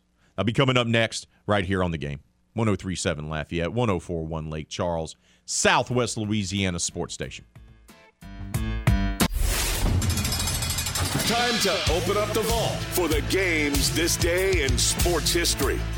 May eighteenth, two thousand one, one hundred one-year-old Harold Stilson becomes the oldest golfer to record a hole-in-one when he aces the one hundred eight-yard par three sixteenth hole at Deerfield Country Club in Florida. That was this day in sports history. We now return to The Game. one oh three point seven Lafayette and one oh four point one Lake Charles, Southwest Louisiana's sports station. N B A Draft Lottery was last night, and no, the Pelicans did not get the number one overall pick. They had the same percentage chance to do so as they did a few years ago when they took Zion Williamson. They get the eighth pick. Orlando Magic, by the way, get the number one overall pick in this year's N B A Draft. Watch out for Oklahoma City, though. The Thunder are doing that massive rebuild, right? They have two lottery picks, and one of them is the number two pick. So they have two lottery picks, and they're going to be set up for a couple years here. So pay attention to what's going to be happening in Oklahoma City with the Thunder, what Sam Presti's doing with that rebuild. That said, Pelicans are at eight. That's not great. Look, I think they can get a good player there. It all depends on what their mindset is. Griff is committed to Zion Williamson. That max extension's coming. I know a lot of you don't believe in that. You think it's a mistake. Me and Darren have our guy, D, number one Ragin' Cajun fan of R P three and Company, have had discussions about this on social media. And, and I agree with your points. And I actually, but you don't have a choice because Griff is committed to having Zion be the face of the franchise. So what do you do now? You know you got a good team. You got a good nucleus. You got your coach. That is without a doubt. You got your coach. You got B I. You got McCollum. You're going to have Zion back healthy. Yeah, yeah. You got Herb, who was a great find. Murphy started coming on later on with his three-point shooting ability, found his confidence late. Uh, Jose Alvarez. So you have a nice young team, a playoff team. What do you do with that now number eight pick? Can you still get a good player there? Sure. It's a lottery pick, for crying out loud. Of course you can. But I don't know if Griff will. I don't know if Griff will. Will he stand pat? Maybe. Or will he, will he take a player that he has on his roster and take that number eight pick and trade it for somebody? That's the big question mark, is what Griff. They, they're going to bring back Zion. That's happening. That's not a question mark. What are they going to do with the number eight pick? And are they going to wheel and deal this offseason to try to get another player to come in? I could see that happening because I think Griff may be a little impatient going, well, I get Zion back and I got this playoff team. Let me get one more piece. I could see that, especially if they don't think whoever they could take at number eight can be an instant contributor. So we'll see. Hour number two in the books. We're going to kick off hour number three with Aria Gerson. She covers the Vanderbilt Commodores for the Tennessean. Going to preview L S U Vandy baseball series. That's coming up next right here on The Game. one oh three point seven Lafayette, one oh four point one Lake Charles, Southwest Louisiana Sports Station.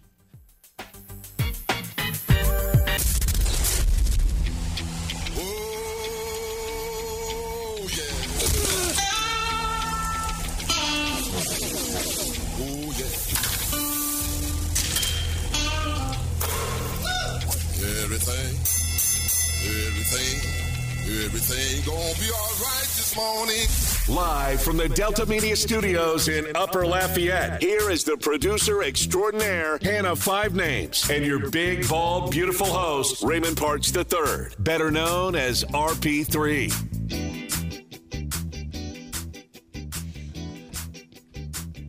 Oh, welcome back to R P three and Company, eight oh four on this Hump Day edition of our show.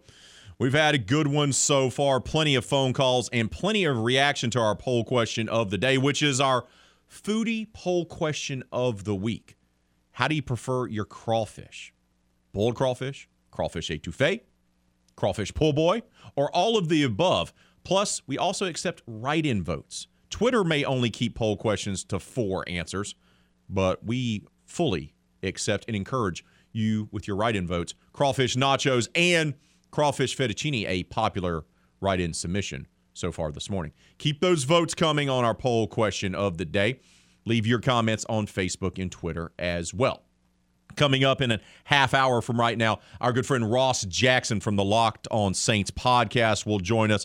We'll get his thoughts on the Jarvis Landry signing and where do the Saints go from here. Is running back still a, a position of need? Are they going to do anything to shore up that offensive line? And what type of position battles is he going to be keeping an eye on when training camp starts up just around the corner? But right now it's time for us to talk L S U baseball. They're going to wrap up the regular season on the road at Vanderbilt. Commodores are traditionally one of the best programs, not only in the S E C, but let's be honest, in the entire country. Now, it looked like Vandy was not its vintage self earlier this year, but the Commodores have won five of their last six series. They are trending in the right direction. Look prime to host an N C double A regional. L S U, meanwhile, coming off being swept by Ole Miss. What can Tiger fans and the Tigers expect this weekend for that three-game series in Nashville? To help break it down for us is someone who covers Vanderbilt for the Tennessean. She makes her return here to R P three and Company. It's our privilege to welcome back to the show Aria Gerson. Good morning. How are you? I'm doing great. How are you? I'm doing I'm doing great. First question is, Vandy didn't seem like themselves earlier in the season, Aria, and then they were able to turn a corner and they are been playing really good baseball of late. Is that simply something to do with the schedule and the, the difficulty of the schedule, or is that more to do with how they've been able to turn things around and mature as a team? I think it has to do with the fact that this is a really young team. Um, it's a lot of freshmen, a lot of sophomores, and I think at first they just sort of, you know, were having trouble adjusting, especially since a lot of the teams in the S E C this year are older. Um, you know, they just had some problems at first, but I think they started to kind of figure it out and gel together and kind of um, get playing their best and, and playing more to their potential as the season has gone on. So they've grown up in a hurry because they did lose a, a, a significant amount of talent off of last year's team, and they're a perennial national power. What was the turning point for you, though, as someone who covers this team? When did you notice a big change that you go, hey, maybe this team can really turn a corner and they're starting to grow up in a hurry? Yeah, I actually think it was just, you know, two weeks ago. Uh, they lost a midweek one to nothing to Louisville, and they were very, like you could tell they were very upset about that result. And uh, then they went on the road to Georgia just a couple of days later, and you know, the first game uh, against Georgia, it was very high scoring, you know, very back and forth. And Vanderbilt was able to close it out. It was actually the first game all year that they had won that was like really back and forth and really high scoring like that. And after a game where the offense didn't do anything, like it really looked different. And that whole series in Georgia, you know, the the offense seemed to be putting on much more pressure than it had been before. And then they continued it, you know, it, last week against Arkansas. So I think that was really like, I, I really think that loss just kind of lit a fire under them and that they kind of just turned a corner at that point.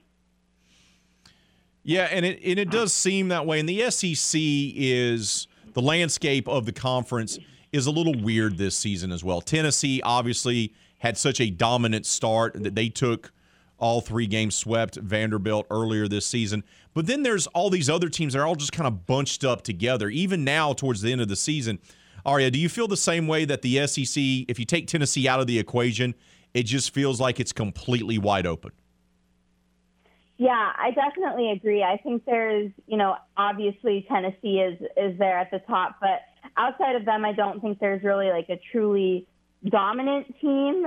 But I also think there's very few teams that are also just pushovers. Like Vanderbilt saw with South Carolina, like that team, you know, they their record isn't good, but like that is a team that you don't want to play.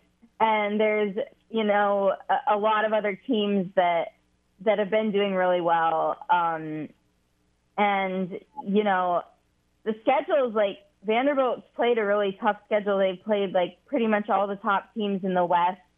And we didn't necessarily know a couple months ago that some of these teams were going to turn out to be really good.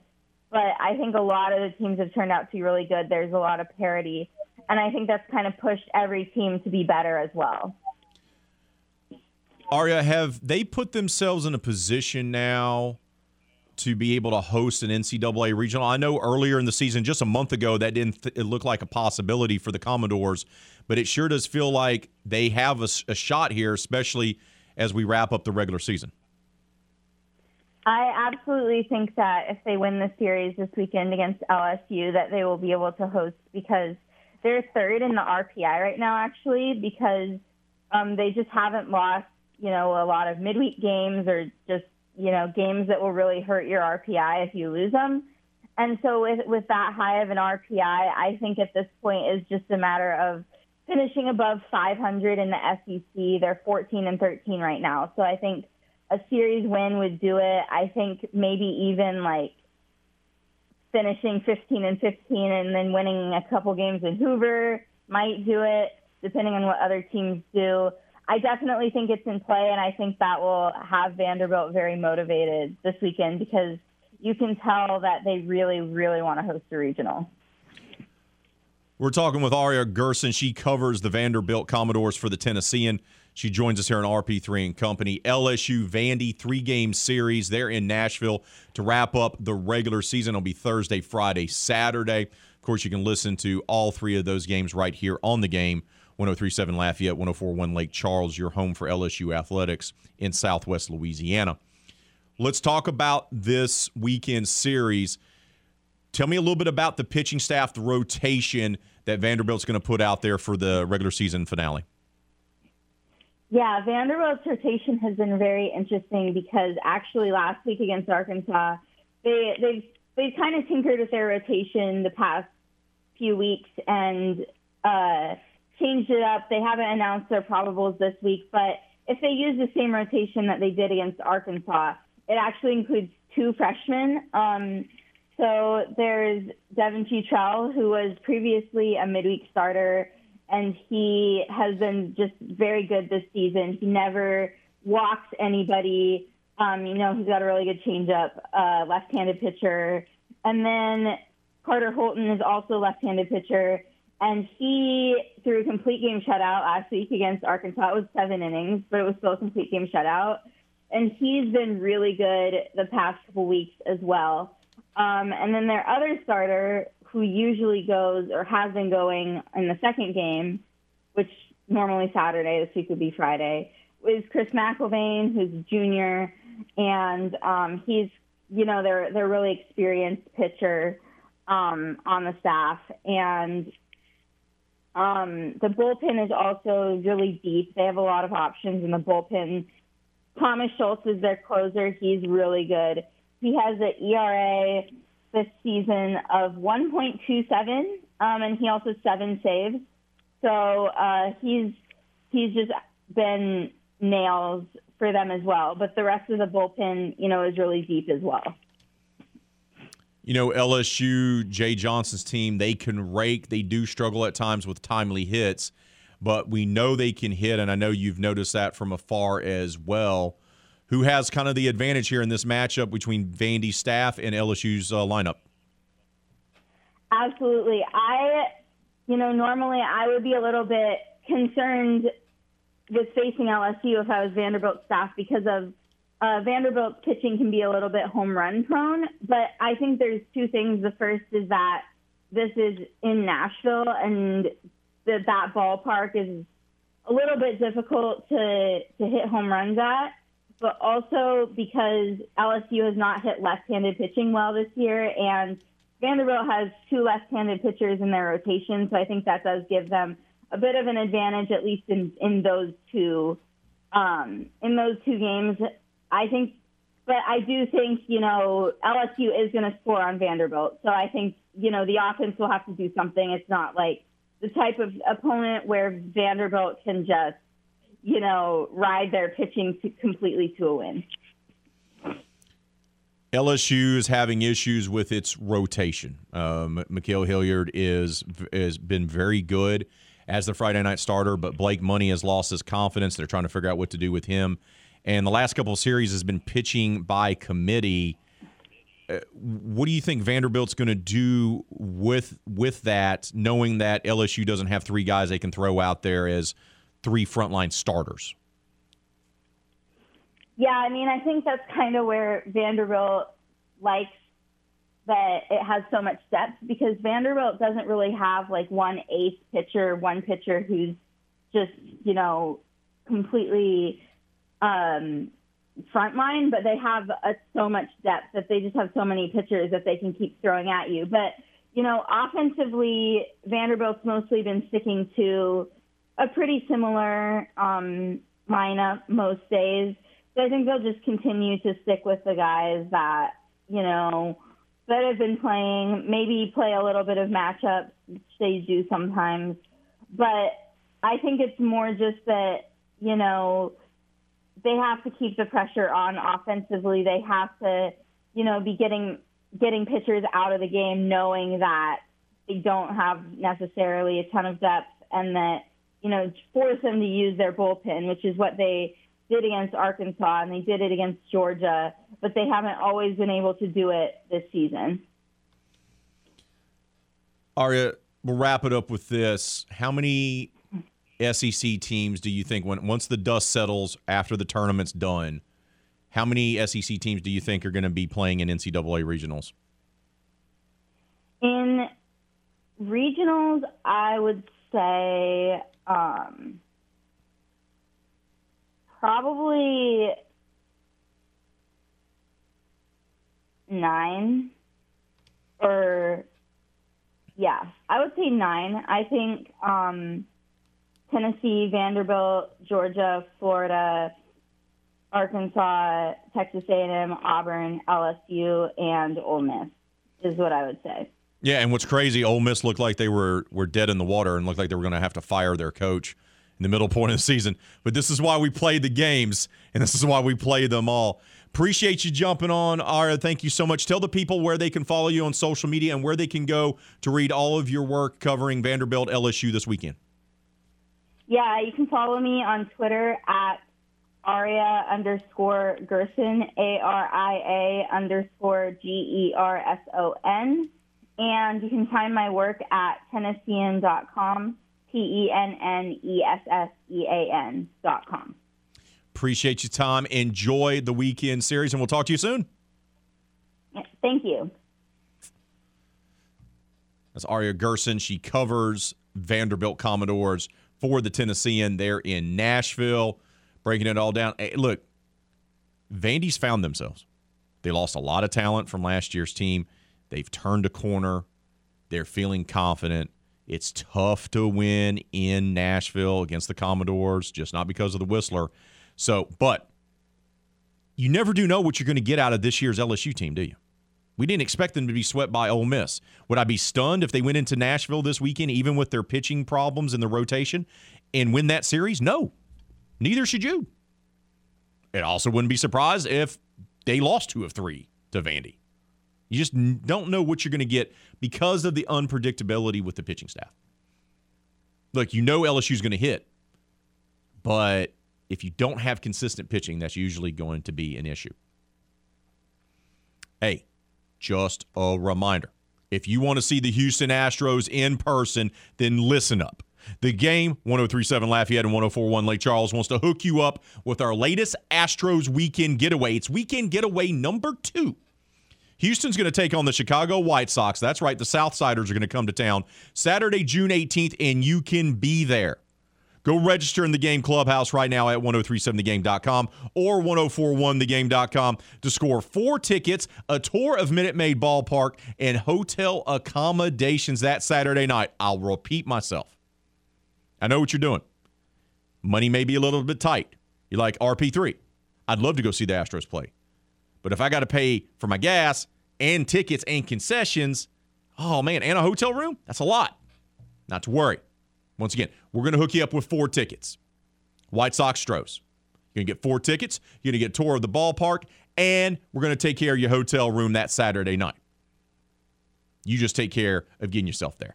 Astro Weekend Getaways are powered by Butcher A E C, Le Meridian Houston Downtown, and the Game Southwest Louisiana Sports Station. So, you want to go see the Astros play? Take advantage of our Astros Weekend Getaway number two. Go join our clubhouse at ten thirty-seven the game dot com or ten forty-one the game dot com. We got to take a timeout. Phone lines are back open. Game hotline three three seven, seven oh six, oh one one one. You're listening to R P three and Company right here on The Game. ten thirty-seven Lafayette, ten forty-one Lake Charles, Southwest Louisiana Sports Station. There are two types of sports reporters. Those who are respected for their ability at building relationships with coaches and players. And here's our game plan. Then there are those whose method of reporting is getting hammered with a college football team at Pat O's. We're going streaking! We'll let you guess which one R P three is. Back to more R P three and Company on The Game. ten thirty-seven Lafayette and ten forty-one Lake Charles, Southwest Louisiana's sports station.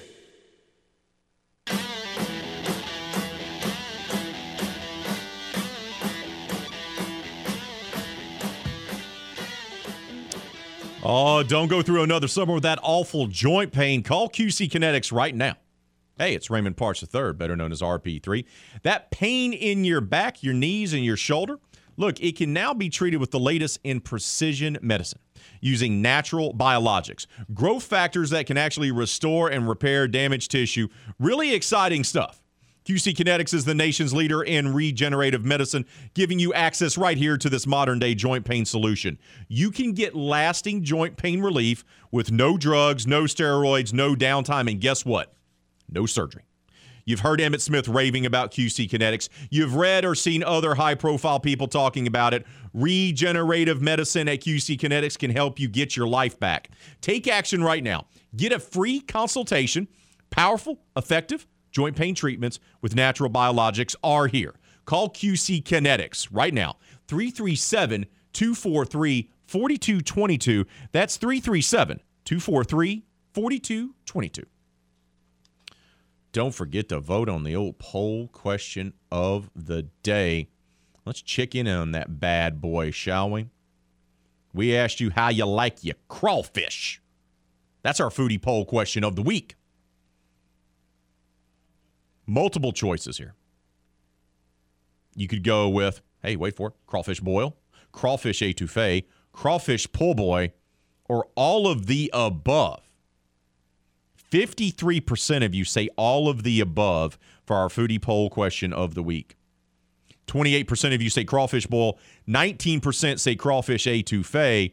No votes yet for a crawfish po' boy. Lots of write-in votes for crawfish fettuccine. We also have had some crawfish bisque, crawfish nachos. I mean, just take crawfish however you can get it. I mean, that's really what the thing is. David Dugas has chimed in. He says, I like mine in my stomach. Yes, David. That is the correct answer. Man likes them in his belly. Get in his belly. That's what he wants that to be done. In the belly with the crawfish. Why wouldn't you? Let's go to the book of face, as we like to call it, Facebook, and see what you guys are saying on the Facebook about how you like the crawfish. Plenty of comments to get to. Jude, Jude Miller says, boiled but étouffée, pretty darn good too. You're darn tootin' it is. Jeff Broussard, on a plate in front of me. That's my man. Brody says, crawfish quesadillas. Whew. That could be a game changer. I've had crawfish quesadillas. They are phenomenal. Thomas says, weird thing, I was born in Louisiana and live in Louisiana, and I don't eat seafood. Bad experience as a kid and just never liked it again. Thomas, let's take care of you, bud. Let's welcome you in back to the family of eating delicious seafood. We got to get Thomas some homemade crawfish étouffée. We got to take care of Thomas. We got to bring him back into the fold. I think that's our job. Let's make it happen. Randy on Facebook says, crawfish boil spicy enough to make my nose run, but not enough to hurt. Oh, yeah, you got to find the sweet spot there. And Brian Guidry with the efficient comment this morning. All. Yes. Keep those comments coming on our poll question of the day. Keep those votes coming as well on the poll question of the day. Oh, let's head back out to the hotline. This gentleman could want to talk L S U softball, Cajun softball, L S U baseball, or crawfish. You never do know. He keeps us on our toes. It's our good friend, Doug. Doug, good morning to you, brother. What's on your mind, my friend? Oh, good morning, Ray. Good morning. It's L S U baseball. You know, Ray, you know, Ray, that old truck you got, man, you just love that truck, boy, and you, you, you wash it, take care of it. And you get down the road, and it just sputters and breaks down on you, and you got to call your brother to come with his chain to pull you back to pull you back home. Yes, you know? Yes, sir. I've and, been there. You, I've been there. Yeah, I have too, Ray. And and, and you kind of fiddle with it, you know, tinker with it. You get it running again, ball, man, you feel good. Okay, you go down the road, and sure enough, man, you're calling your brother back up. I'm with your chain and get me, man. It's, it's broke down again. That's L S U baseball, Ray. That's L S U baseball. You know, and until Coach J J can fix the uh, pitching staff, that's that's what it's going to be like. Yeah, the if rotation gonna is going to be the over. issue, Doug, right? The rotation's the issue. Look, they can hit. They can hit. And sometimes those bats are oh, going to yeah. go quiet because that's just baseball.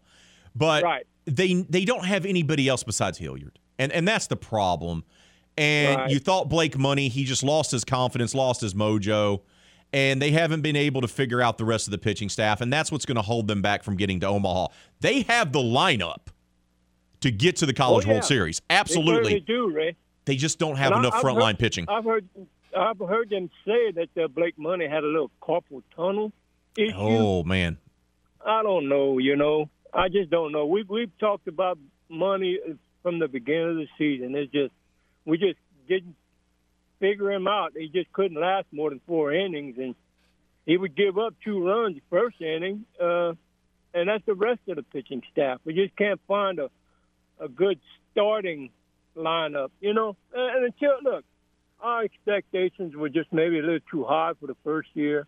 Let's give Coach J J a, a shot at fixing things. And, and, Absolutely, bud. And coming back next year and, and making a good run. There you go, brother. There you go. I'm I'm I'm I'm completely on board with you with that, Doug. Appreciate the phone call, bud. Enjoy the rest of your day, my friend. Thank you, Ray.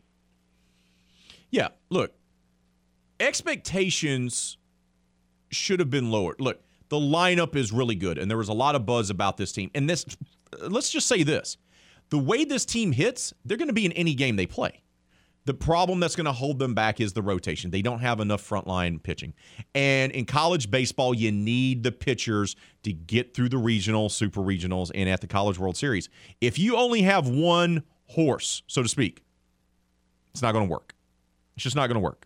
You got to have at least one more, maybe two more guys that you can depend on. Right now, towards the tail end of the season, L S U doesn't have that. They have Hilliard, and then that's it. They got relievers they they they like. They're they have confidence in. They don't have another starting pitcher. They do, and that's the problem for them. We got to take a timeout. When we return, we'll talk to Ross Jackson of the Locked On Saints podcast. But before we do that, I got a pair of tickets to Downtown Rising to give away. We've been giving them away all week. Going to continue to do so this week and next week. Not only here on R P three and Company, but on Crunch Time with Miguez and Mesh as well. We've been asking trivia questions, and that's how you're going to score free tickets to go see Cold War Kids at Downtown Rising. First day, Monday, it was all about the Saints, wasn't it? That's what our trivia questions were about. Yesterday, it was about the Houston Astros. Well, guess what? Today, it's going to be all about L S U. This is an easy one. I expect to get a winner on this right off the bat. We're going to make it easy for you. You want to win two tickets to go see Cold War Kids at Downtown Rising? We got them for you. You can win them. Call the hotline, three three seven, seven oh six, oh one one one. That's three three seven, seven oh six, oh one one one with the correct answer. Tell it to the producer extraordinaire, Hannah Five Names. Your trivia question to win those tickets are, is, rather, who is the only Golden Spikes winner in L S U baseball history? Golden Spikes goes to the best player in the country. L S U has had a lot of great players. They've only had one win the Golden Spikes Award. Who is the only Golden Spikes winner in L S U baseball history? Call the hotline, three three seven, seven oh six, oh one one one. First one to answer it correctly is going to win tickets to Downtown Rising featuring the Cold War Kids. We got to take a timeout. You're listening to The Game, one oh three point seven Lafayette, one oh four point one Lake Charles, Southwest Louisiana Sports Station. Who the hell is ready for Saints talk? They give to Kamara, breaks through, spins at the two, into the end zone, touchdown! Time to talk Saints with the Big Easy Blitz here on R P three and Company.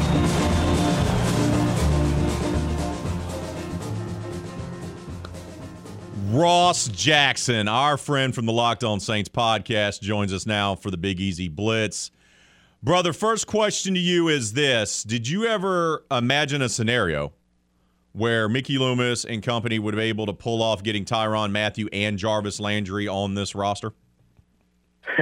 Well, hey, first of all, good morning to you, buddy. Thanks for having me on. Um, yeah, no, I look, it's a really, really interesting move, and it's funny because at the beginning of this free agency period, there was a lot of – There were a lot of question marks about the Saints' sort of uh, patient approach to free agency, right? Not really coming out, making any big moves. They landed uh, Marcus May to open up free agency and then made a couple of other smaller moves like Octavia Street, so on and so forth.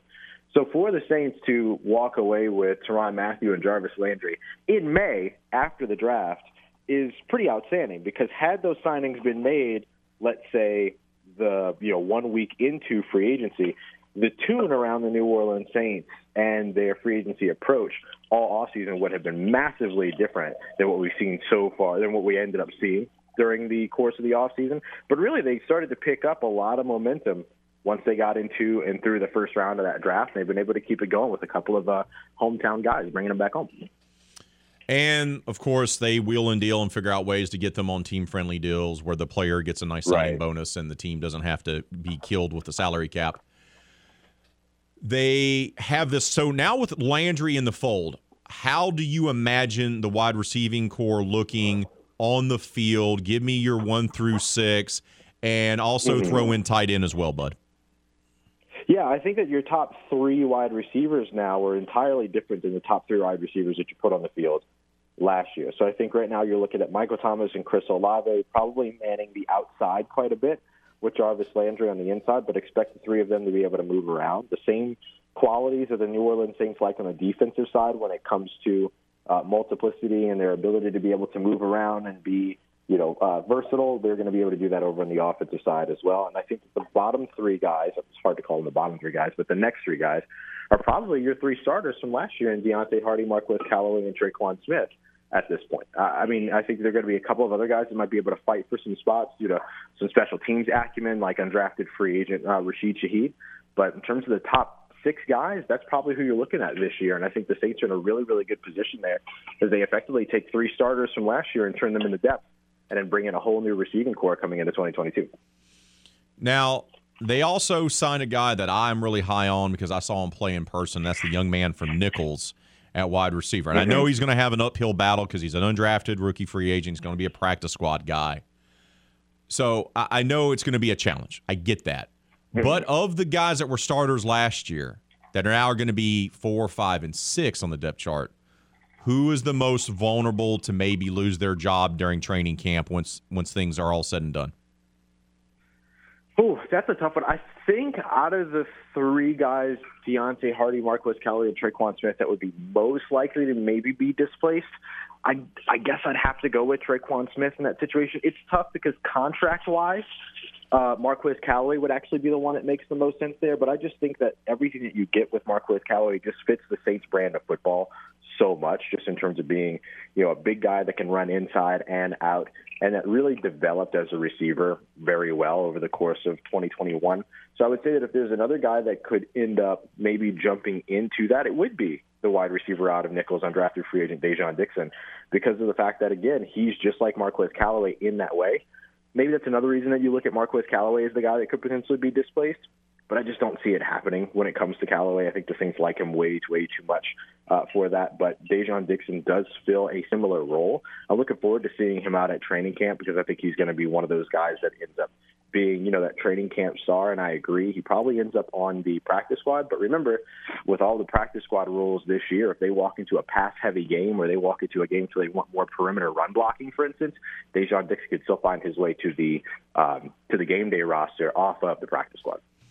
Yeah, and I think, look, I don't think that's going to happen, but sometimes the Saints surprise us with a cut late in training sure. camp, and a lot of times guys will make a name for themselves and push out a veteran. It's happened over and over again, but I still mm-hmm. think they like all six there. Let's talk about tight end, because I know Taysom Hill is being moved over there. I like that move by Dennis Allen. He's taking out any quarterback controversy. It's not going to be an issue. We're going to use Taysom on the field. What does that mean for Adam Trautman? Or are we going to see both guys get significant playing time this season at the tight end position?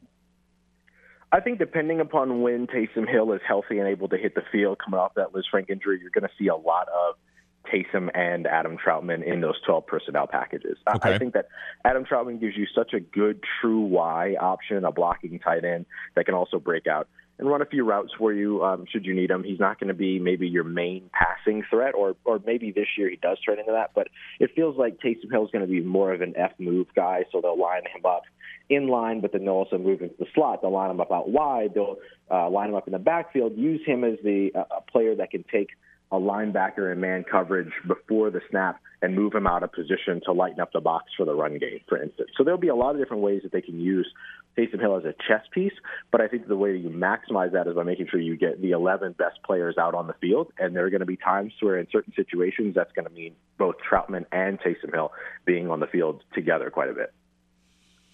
Ross, let's talk running back. Look, the Kamara situation is what it is. We're not going to know anything, especially if the mm-hmm. case keeps getting pushed, right? If the can gets keep getting kicked down the road, the N F L's not going to suspend them until some type of decision's made, right? So we, we know right. that's that that's their protocol. There may not be a decision made during the season. So we could have, the Saints could have Kamara the whole season, right? But I know there's a concern about the depth. I like the kid out of Baylor. I think he can play. The Saints know what they're doing, especially when they scout undrafted uh, rookie running backs. But that being said, even with Tony Jones Junior and Dwayne Washington and Mark Ingram, are the Saints still in the market to bring in a veteran running back? I think that they certainly should be. I mean, you're right. I think it goes beyond just, you know, preparing for life without Alvin Kamara in case that happens in twenty twenty-two. I think you still want depth there, and I think you still want to be able to rotate. You still want to be able to take Uh, Alvin Kamara and line him up in the slot. And because you're doing that, you're probably going to want somebody else in the backfield. And I think Mark uh, Mark Ingram can still be that guy, particularly from a, uh, pass blocking perspective, but he can also be somebody that can tote the rock for you a little bit as well. But you're probably going to still want some more change of pace. So Abram Smith out of Baylor is definitely worth watching as they come in with an undrafted free agent. They just brought back Devine Azigbo, who actually saw snaps for the Saints. He was back at the Seahawks game last year. That's right. He actually saw snaps with the Saints in twenty twenty-one, right? So he could be somebody that ends up walking into that role. But I wouldn't rule out a couple of other um, you know, reunions at this point. We know the New Orleans Saints love to stock that run, running back room during training camp. We've seen them bring in guys like Mike Gillislee, uh, Devontae Freeman in the past. I think there's a good chance that a guy like Latavius Murray or Devontae Freeman could be somebody that sees their name called, or they could continue that L S U trend and bring in Darrell Williams as well. There's a lot of veteran options out there for them that they don't need to be in a rush to land right now, but can certainly get a look at in training camp. And then it would also continue the tradition. You bring in a veteran, and then you cut said veteran because your undrafted rookie took their job at yeah, the end exactly, of camp, which exactly, happens a lot exactly. at the running back very, position. Very uh, we're talking with Ross Jackson of the Locked On Saints podcast. He joins us here on R P three and Company for the Big Easy Blitz. All right, but let's talk about the offensive line because, I, look, I look at this offense, I, I look at it being stacked. Wide receiver, tight end, quarterback. I think Jameis is set up for great success. I know there's a section of the population that wants a different quarterback and doesn't like him. We don't have time to delve into that. I'm not going to waste time. I'm not going to waste your valuable right. time discussing that. The O-line, if you get your starters in place, I think you're set. Ramczyk, best right tackle. Mm-hmm. I believe in Doug Marrone to be able to fix Cesar Ruiz and improve Andres Pete. Pete's going to be coming off the injury as well. I think they're set, and whether that's Hurst or the young fella out of Northern Iowa at left tackle, they're good there. But the problem is depth across the offensive line. It was an issue last year. How do they resolve that? How are they going to do that? They got their starting five. What's it going to look like after that? Yeah, I think that when it comes to depth after those guys, if you can get Trevor Penning out there to be that starter at left tackle, you're in a really, really good place in terms of your your rotating sixth offensive lineman with James Hurst. Right. James Hurst is somebody that started, you know, right tackle, left tackle. He's played some right guard, left guard for the team in the past, as well as other teams in the past, played all over the place uh, for the Baltimore Ravens before, you know, his injury and then ended up landing and then, you know, finding his landing slot with the New Orleans Saints. I think one of your premier or, let's say, top depth pieces when it comes to tackle, though, is going to be Landon Young, the mm-hmm. offensive lineman, offensive tackle that they drafted out of Kentucky last year. They really, really like him, and I think for good reason. I mean, he's somebody that was a part of, they called it the Big Blue Wall at Kentucky. That was a fantastic offensive line over there that, you know, had a mobile quarterback that was, you know, kind of Taysom Hill-like coming out of Kentucky at that time that would kind of get rotated in every now and then. And so I think that those will probably be your top two depth options. Behind that, though, it's going to be a lot of battle. It's going to be a lot of battling to see who's able to slide in and who's able to maintain there. They love Ethan Greenidge. At the moment, he has been, you know, brought back on the roster, but the Saints are going to have to find what those depth pieces are going to be over on the offensive line, because last year that was one of the places that they struggled. Now, of course, they were dealing with, you know, fifty-eight different starters throughout the regular season. That's correct. And then, you know, you end up seeing way more of those depth pieces than you expect. But, I mean, you know, on the offensive side, when it comes to depth potentially losing you games, the offensive line is where it's hard to ignore if something like that happens. So that's definitely something that I would uh, be keeping an eye out on, and will be keeping an eye out on throughout training camp, is to see who are those younger offensive linemen that are standing up, that are performing well, and that are guys that look like they could potentially fight for a spot as a um, as a viable depth offensive lineman. Uh, sorry, one other guy that I'll mention uh, is Calvin Throckmorton. Oh, yeah. Extremely versatile, played, you know, four out of five positions during his time at college. So those are probably your top three depth pieces, but then you're still going to want to fill in one or two more guys after that, plus your practice squad. So lots of opportunity for those offensive linemen that are currently on the roster to be able to make names for themselves going into twenty twenty-two. One more for you, Ross. Give me the rotation, how the defensive secondary is going to be set and how they're going to utilize all those guys, many of them versatile and some of them new. Oh, it's going to be so fun. I cannot wait to see what Dennis Allen and Chris Richard and Ryan Nielsen do with that back hat, with that back end, that secondary. So, I mean, you know that you have your number one corner, leave him out on an island guy in Marshawn Lattimore. But outside of that, this New Orleans Saints defense and their secondary is going to be able to rotate and disguise coverages very, very deep into snaps. Marcus May can play both free safety and strong safety. He can play in the box, but he can also play deep. Uh, Marcus Williams, who they lost over the course of the offseason since two thousand seventeen, had the second highest forcing completion percentage.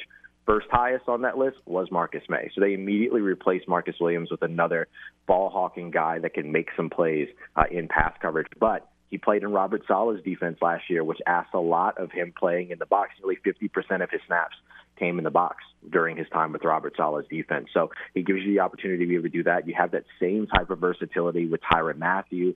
So these guys are going to be interchangeable throughout the, you know, throughout the defensive snaps. And they get to test that against the guy that they fooled over and over again in terms of their defensive looks week two against Tom Brady. And there's no better barometer than that because they've been able to make that work over the course of the past two seasons. Now can they keep that going? So you'll see a lot of rotation between the two of them holding different safety roles. C J Gardner-Johnson is somebody that can slide into either one of those roles as well as playing in the slot. P J Williams can play in the slot and play deep as well. And then you're going to have a little bit of a battle opposite at corner when it comes to uh, the, the corner spot opposite Marshawn Lattimore between second-year guy Paulson Adebo out of Stanford, who performed extremely well as a rookie last year, and then Alante Taylor, the wide, excuse me, the cornerback out of Tennessee that the Saints drafted in the second round this year. There's going to be a bit of a battle between the two of them, but Alante Taylor also has some versatility. He can play in the slot. He can play outside. Bradley Roby has some versatility. He can play in the slot. He can play outside. So the Saints are going to be able to march out a ton of different looks. And even when they get into dime packages, and there are six defensive uh, backs out there, with the exception of Marshawn Lattimore, I don't know that you're going to be able to look, especially with the sort of mediocre row of quarterbacks that the Saints play against this year, you're going to be able to confuse a lot of those quarterbacks. Marcus Mariota or Desmond Ridder week one, not going to have a good time looking at the Saints secondary and trying to figure out what they're doing pre-snap versus post-snap. So that that's going to be one of my favorite trends to watch over the course of the twenty twenty-two season is how they utilize, mix up, and, and take advantage of the, the flexibility and multiplicity of that Saints defense. And like in years past where we look at the roster and we go, oh, look at all the toys that Sean Payton has for offense. This year it's look at all the toys Dennis Allen has for his defense, Ross. That's, That's the biggest. Exactly it's, right. a big, yep. it's a big shift. Brother, I got to go. Appreciate your time as always. We'll talk to you soon, my friend. Thank you for making the time. Tommy, always a pleasure. Appreciate you having me on. Talk to you here soon. It's Ross Jackson from the Locked On Saints podcast. We got to take a timeout. We'll finalize the poll question of the day, get you set up for Kevin Foot and Footnotes. That's next right here on The Game, one oh three point seven Lafayette, one oh four point one Lake Charles, Southwest Louisiana Sports Station.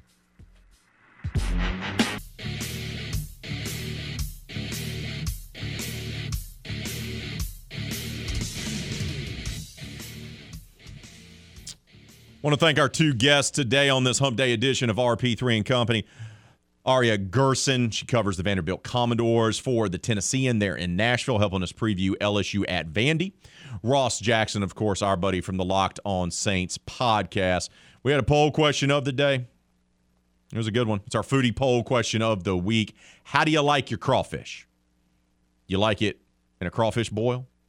Do you like it crawfish étouffée? Do you like just a crawfish po' boy? Or do you like all of the above? A slew of write-in votes as well for crawfish fettuccine, crawfish nachos, crawfish bisque. Who's hungry? Let's go get some crawfish right now. Final results, though. fifty-two percent of you say all of the above. twenty-nine percent say crawfish boil. nineteen percent say crawfish étouffée. Thanks to all who commented and voted on the poll question of the day. Appreciate the slew of phone calls. Y'all had a lot on your mind today, and we appreciate you giving us a call. And also, before we sign off, shout out to our latest winner. That's right. Matt Kimbrough from Scott answered the trivia question, who is the only Golden Spikes winner in L S U baseball history? Of course, it was Ben McDonald. And Matt Kimbrough out of Scott has won himself some tickets to go see Downtown Rising featuring Cold War kids. Tune in this afternoon for a one-hour edition of Crunch Time with Miguez and Mesh. They're going to get you set up for L S U baseball. And, oh, by the way, they'll be giving away a pair of tickets this afternoon as well for Downtown Rising. For the producer extraordinaire, the one and only Miss Hannah Five Names, I'm Raymond Parks the third, better known as R P three. That'll do it for us today. We'll come back tomorrow, try to be better, six to nine. But until then, be safe out there, be kind to one another. Kevin Foot and Footnotes is up next right here on The Game, Southwest Louisiana Sports Station.